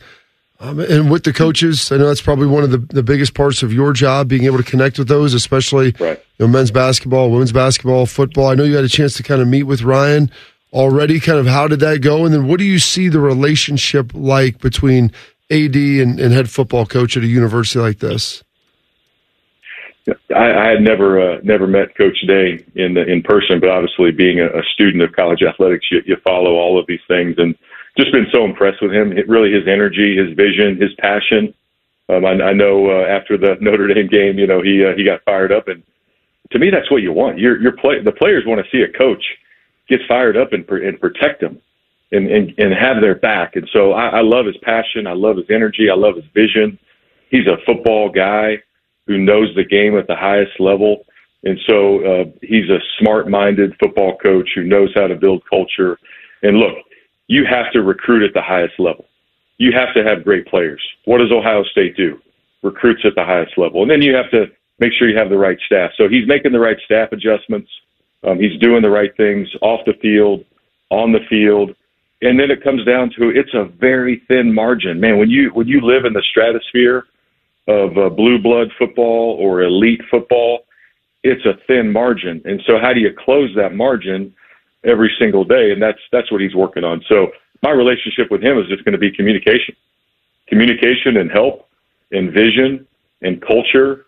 And what does he need? And how can I help? And and what are the the, the factors and the ingredients that make a successful football program?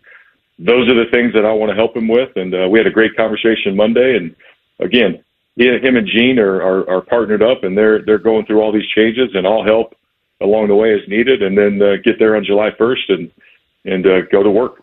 Well, Ross, we appreciate the time this morning. Hopefully, you have a great weekend. Enjoy being a dad here. Let's do this again here uh, in a few weeks. I know you're going to be like one of the busiest people, you know, on planet Earth, trying to manage Texas A&M and then getting ready uh, to come here, uh, come here to Columbus. We appreciate it, Ross. Thanks again. Uh, have a great weekend, and we'll check in again soon. All right thank you guys for having me on my first uh, radio show there in Columbus. So I appreciate you guys. Absolutely. Appreciate it, Ross. There he goes. Ross Bjork, uh, new athletic director of The Ohio State University with us here on the Bryant Heating and Cooling Systems fan guest hotline. It's, it's I mean, I found myself watching C-SPAN yesterday too.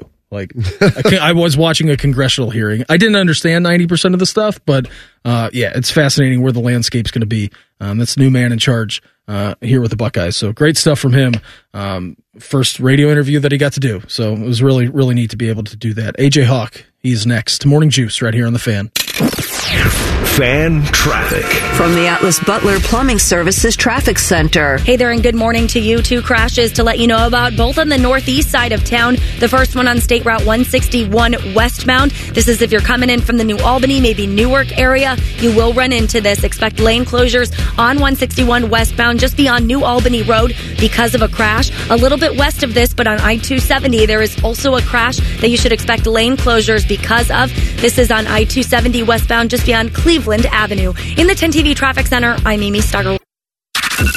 If Bobby and Beamer aren't talking about it, it's not worth your time anyway. You're listening to Morning Juice. Hey, it's cold outside and it's snowy. You can feel that cold inside. Well, winter, it's here. And you'll be bundling up in your house to stay warm. Go call my friends over at Pella. Pella's got the colors and styles of windows to fit your home and your budget. Pella's rated number one by Columbus homeowners as the most trusted window brand. So get replacement windows and doors that will add value to your home for years to come and save you money on your utility bills. So call 877-98 Pella or go visit them online at PellaColumbus.com. Everything AJ Hawk. Uh, maybe he was still um, partying from his, his big surprise party last week. It's a good. That's a good point. I mean, AJ may have went so hard. This may be a full week long recovery. You know, sometimes I'll text him. I thought they were going to travel or do something. I don't believe him and Pat are on the road. Maybe he's face down a drain pool. Maybe he's already out sled riding. He could be. Maybe he's pulling his kids around on that uh, that little four wheeler that he's got. He's, I, he was looking very much forward to the first snow. Yeah, I mean, so that that could be it. Hey, look at this! Shark tracked him down. Really?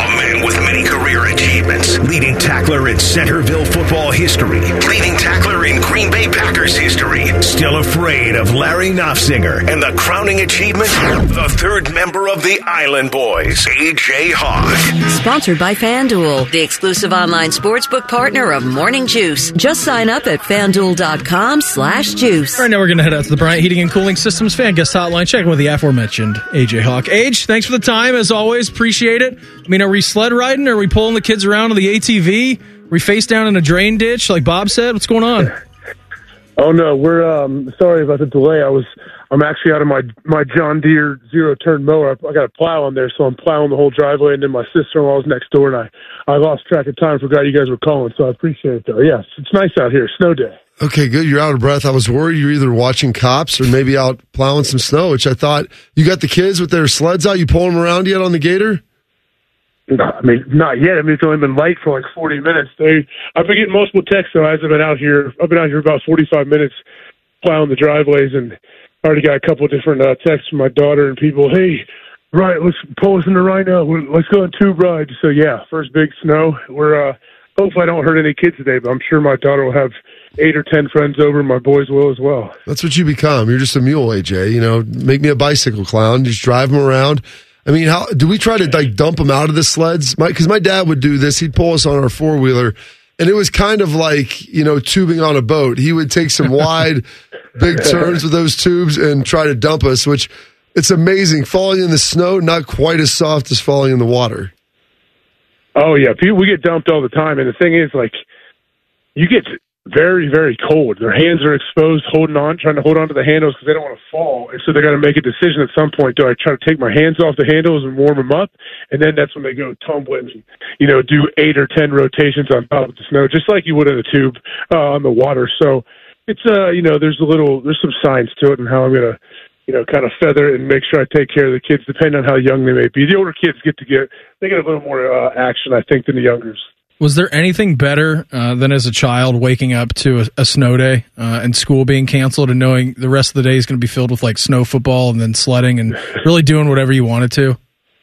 Oh, I mean, I, I saw it in my kids' eyes this morning. So they all, they were all like in my daughter's basketball game. They're all talking like, "Oh yeah, look at this! Look at the weather report. We're getting a, we're getting a snow day for sure." And then as they started kind of going to bed, all my kids are like, "Oh man, like I guess it's not going to be as bad as we thought." So they all assumed they're going to school. And my my boys, I, I turned their, I I saw it was a snow day, so I I turned their alarms off actually. And then uh, a couple of my boys came down wearing their little school uniforms. I was like, "What are you guys doing, man? It's a school day," and they didn't believe me. I had to show them the text and everything. And I told my daughter, you know, she never has any energy this early in the morning at like at like seven. I turned her alarm off. She's like, "What are you doing?" I said, "It's a snow day," and instantly she pops up. She goes, "Yes, let's go!" and gets super excited and everything. So yeah, I'd say they're pretty excited today. How uh, how's your level of excitement? I know we had the big birthday party last Friday, so a week ago. You finally recovered? I mean, you had Pat come in, Aaron, uh, um, you know, some of your buddies. Flinner was there, Spencer. I mean, a lot of your a lot of your crew.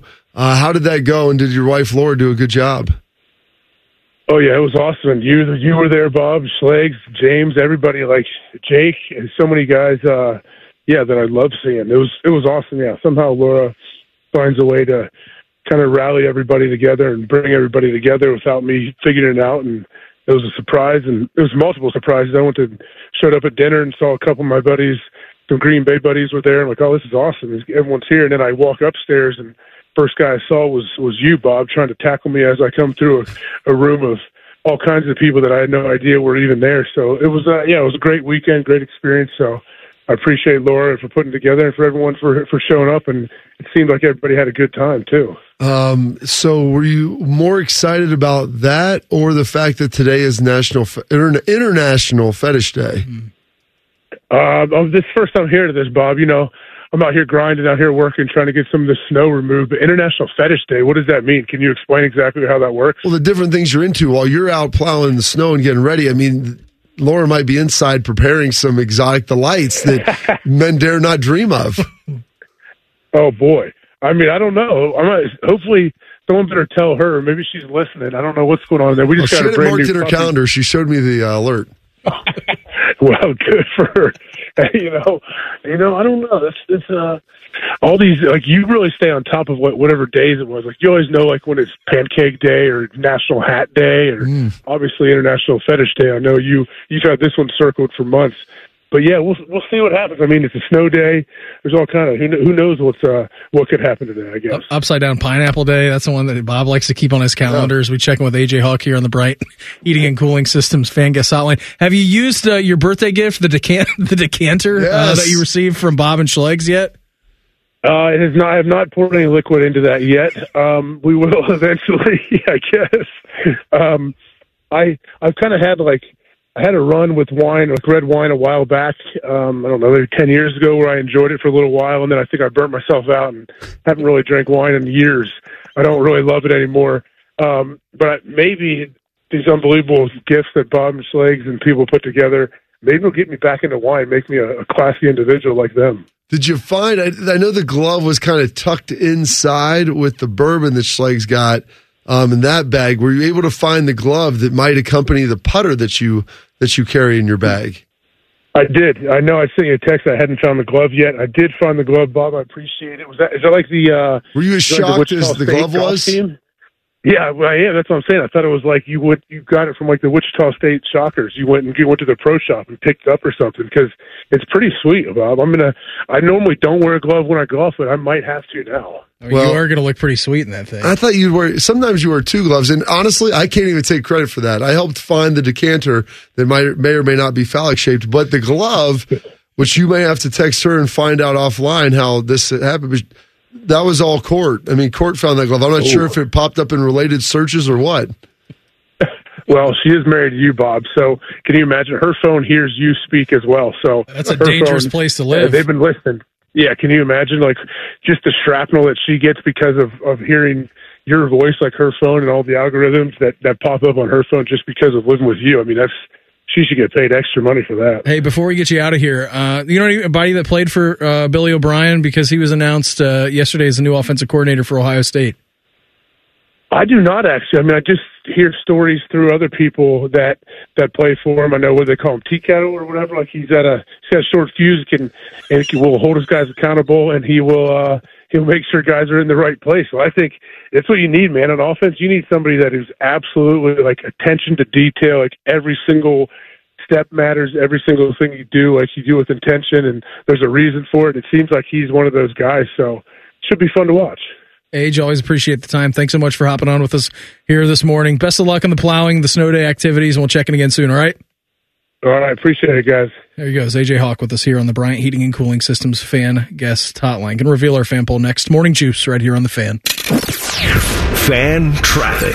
From the Atlas Butler Plumbing Services Traffic Center. Hey there, and good morning. Right now on the north side of town, the right shoulder is blocked on I 71 northbound, just beyond that I 71 I 270 split because of a crash. Crews are working right now. Also on the southeast side, on 33 westbound, it is slow moving coming in from Canal Winchester because of a crash just beyond Bixby Road. In the 10 TV Traffic Center, I'm Amy Stugger. Panic and passion. Uh, is that a motivational quote or the title of an adult romance novel? You're listening to Morning Juice. We're on the Juice, brought to you by our good friends over at Affinity Whole Healthy Leader in testosterone and hormone replacement therapy. You can, of course, visit them on the line at feelgreatcolumbus.com. There's not two different interviews that you will do back to back than us talking to Ross Bjork, new athletic director, Ohio State. Again, if you missed that a little bit earlier on, you can listen to the podcast right after the show around 9.05, 9.10. That's uploaded. You can go listen to Ross chat about everything the future of college athletics, his relationship with Ryan Day, what his first few weeks, days, months are going to look like here at Ohio State when he gets on the campus July 1st. And then talking to AJ. This Oh, is yeah. no bigger, the Mariana Trench in between those two talks. The thing is, you know, Ross Bjork, football guy, he played uh, fullback at Emporia State. AJ Hawk played a little fullback at Centerville. So the connective tissue is still there, Beam. Number 34. Yeah. Right up the gut.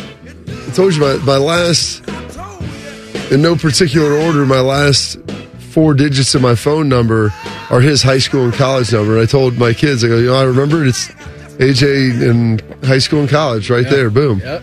Know, so I never forget him. I remember all my people, uh, all numbers being relative to jersey numbers that I know people of. Helps keep it locked in the brain there, floating around all the CTE. But yeah, I mean, I, maybe I should have tried to get Day on for the last segment. We could have really just went a big Buckeye, Buckeye hour. Went Huge Buckeye robust. extravaganza. Yeah, he's probably still out on the road trying to procure some some portal talent and everything else. So we'll kind of see what it happens. But it's been a busy time for him. Oh, of course it is. Meeting with Billy O. And uh, Meeting with Ross Bjork. Ross Bjork. He did that on Monday and then or Sunday. What was the presser? Wednesday. Wednesday. I think they met Monday or Tuesday. I want to say with the coaches. And yeah, he was at the presser. Yeah. You know, all the I think um, McGuff wasn't. They were playing in Maryland. Yep. Holtmann was there, but he was like in his coaching clothes because it was like, hey, I got to go back to practice. Ryan was you're out of season, so it's a little different. But everyone was there. The baseball, all, there was a lot of coaches, so it was good. I hope people enjoyed him. I mean, he's he speaks with an authority. Yeah. And that's what I like. The one thing I like a lot about him, and I feel like President Carter's aligned with this, is, and I, I was just emailed, we're going to get President Carter here on at some point in the future. Nice. Um, but excited for that because I think they have a vision of how they think college athletics and football needs to look. And they don't want to take a back seat on that. They would like to dictate and be heavily involved in those discussions, helping shape the landscape and future. Yeah, and so that was the thing when he was talking about watching C-SPAN in a congressional meeting. Like Charlie Baker, president of the NCAA, was on Capitol Hill yesterday uh, and talking about um, and all these different kinds of rules and regulations, and Congress getting involved, and uh, different stuff about antitrust laws. Should students be considered employees? Like, I mean, there's just so much going on in college athletics right now, and you got to be on the pulse and you got to be on top of everything. And it does sound like in the future here, combined with President Carter, that him and Ross Bjork are going to get together and throw some weight around at Ohio State, which I think a lot of Buckeye fans have wanted for years. Absolutely, feeling good. Some some big energy beam. That's what you want to you want to have rolling around there. What are we listening to? Listen to Wilson Phillips. Oh, Wilson Pickett. That's right. It was a joke dead. shark. He's passed away on this day, 2006. Said I haven't heard listened to Wilson Pickett since I saw my last Cialis commercial. Bunch of dudes just garage jamming, you know, Oh, yeah. Mustang Sally. There's always a very in those commercials. There's always a very nice sunset. Like you notice that? Oh yeah, kids- sunrise. my kids are like, what is what is this? What are they Don't selling worry, here? don't worry about it. They don't worry about it, guys. It's a bunch of middle-aged dudes jamming in a band, and then you got like It's one of happiness them, pill. One of them walking away with Yeah. some chicken to the sunset on a beach. You're like, What are they doing over there? Landscape with mountains in the back. It's tremendous. Looks great. I remember the one. Uh, I, it's years 15, 10, 20 years old, maybe, of just a guy and a nice looking gal sitting in a bathtub Yeah, together. outside, outside bathtub. outside, the outside bathtub. You remember like, that? Yes, Yeah. because the bathtub that was like connected to nothing. It was like It's put on, the, on its own. on like the side of a mountain. Yes. like at the at the Bo Bishop Ranch, like the Rocky Mountains as the backdrop, just outside, hanging out in the tub. Nice little clawfoot. Take Cialis. Get you all the right places. It's really amazing. Uncle Bo and the boys are going to be It's up. a vehicle to get you where you need to go, man. They're going to be up uh, when we're done. Talk about all things about the Bill O'Brien news. What did it, firm it up. What does it mean for the Ohio State offense? Rich Scarcella, who covers all things Penn State, he's going to join them. They'll talk about uh, Bill O'Brien, the hiring. Timmy May, he's going to join the program at ten thirty three. Oh boy! And Jackets game day, Shelly time coming up at eleven thirty three. All kinds of good stuff coming up uh, with the boys when we're done until noon. Before we get out of here today, our daily fan poll sponsored by ER Auto Care, masters of our craft. Today's fan poll at 971thefan.com or on Twitter at 971thefan. What are your thoughts on the Buckeyes hiring of offensive coordinator Bill O'Brien? Thrilled, solid choice, could have done better, bad hire. I hate Bill. Shark, why did you put No. that in the selection set? I hate Bill no matter what. I think it's a good hire. I do Listen, too. I don't know who else. Like, oh, they should have waited for this or that. Like, oh, get Joe Brady. That's what everyone's. Joe, I want someone younger, Joe Brady. No, you want Saban. someone who's experienced. Yeah, Nick Saban. He's unavailable. Bill, Bill Belichick, bring him in. It's out there. You know, I mean, you want Jim to bring Harbaugh. someone who was experienced, who had also called plays, who had head coaching experience. He has ties to the NFL. When he was at Alabama, the two years they were there, they were, I think, in the top 12 in yards per game or uh, yards per play, different metrics. Like, they were good. They didn't win a national championship, but I'm not going to put that all on the offensive coordinator. No, I'm not either. Uh, 65% saying solid choice. So Yes. That's, that's the leader in the clubhouse right now. General, I had so much fun today. What do you say we do it again on a big Monday edition of the program after the divisional round weekend if they allow us? You good with that? Ride, Sally, ride. Everybody have a great day. Uncle Bo and the boys are up next. We are back live on Monday morning at 6 a.m. to break everything down. Have a good one. Talk to you then. Morning Juice right here on the fan. Fan traffic. From the Atlas Butler Plumbing Services Traffic Center. Hey there, right now we are tracking two incidents. The first one on the southeast side. This is on 33 westbound. If you're coming in from Canal Winchester this morning, expect delays on 33 westbound. You can also, to get around this, take Winchester Pike to 317 to get onto that 270 loop. Also on the north side of town, we're tracking two incidents at the 71 270 split. There are both north and southbound traffic lanes impacted by this. In the 10 TV Traffic Center, I'm Amy Steigerwald. This is a fan action update. During the NFL wildcard weekend, favorites were three and three straight up, two and four against the spread. Over unders went three and three. Updated lines for this weekend: Ravens are giving nine and a half to the Texans. 49ers giving nine and a half to the Packers. Lions are a six and a half point favorite over the Bucs, and Bills are a three point favorite over the Chiefs. This action update brought to you by Maryhaven, Mary Haven Gambling Intervention Program, where free help is available to gamblers and their loved ones. I'm Scotty Vegas. Broadcasting from the Lindsay Honda Studios. Honda makes the cars, Lindsay makes the difference. Visit lindsayhonda.com. WBNS FM, HD1 Columbus. The Fan. Sports Center. Good morning. I'm Eric Reeser. Ohio State's got a new offensive coordinator, and it's a familiar face to Buckeye fans. Former Penn State head coach Bill O'Brien will join Ryan Day's staff after spending a season in the NFL as OC of the Patriots. Before that, he was Alabama's OC, and before that, he was head coach of the Houston Texans. In the NFL, postseason play continues tomorrow. The Ravens host the Texans at 4:30 in the AFC divisional round. Saturday night at 8:15, the Packers are at the 49ers in an NFC divisional round game. You can hear that NFL doubleheader on the fan starting tomorrow at 4 o'clock. In the NHL, the Blue Jackets wrap up a three-game homestand tonight, hosting the Devils at seven. You can hear that one on the fan with pregame coverage at 6:30. Elvis Merzlikins gets the nod in net. Jackets are off to Western Canada for a five-game road trip starting Tuesday in Edmonton, and the basketball Buckeyes host Penn State tomorrow at noon. We'll have pregame coverage at 11 a.m. and breaking sports news when it happens. All on the fan, Ohio sports destination. It's Friday. We talk about football. We call it Football Friday. What a concept. Sponsored by the Bet Park Sportsbook app. The Fan, Ohio sports destination.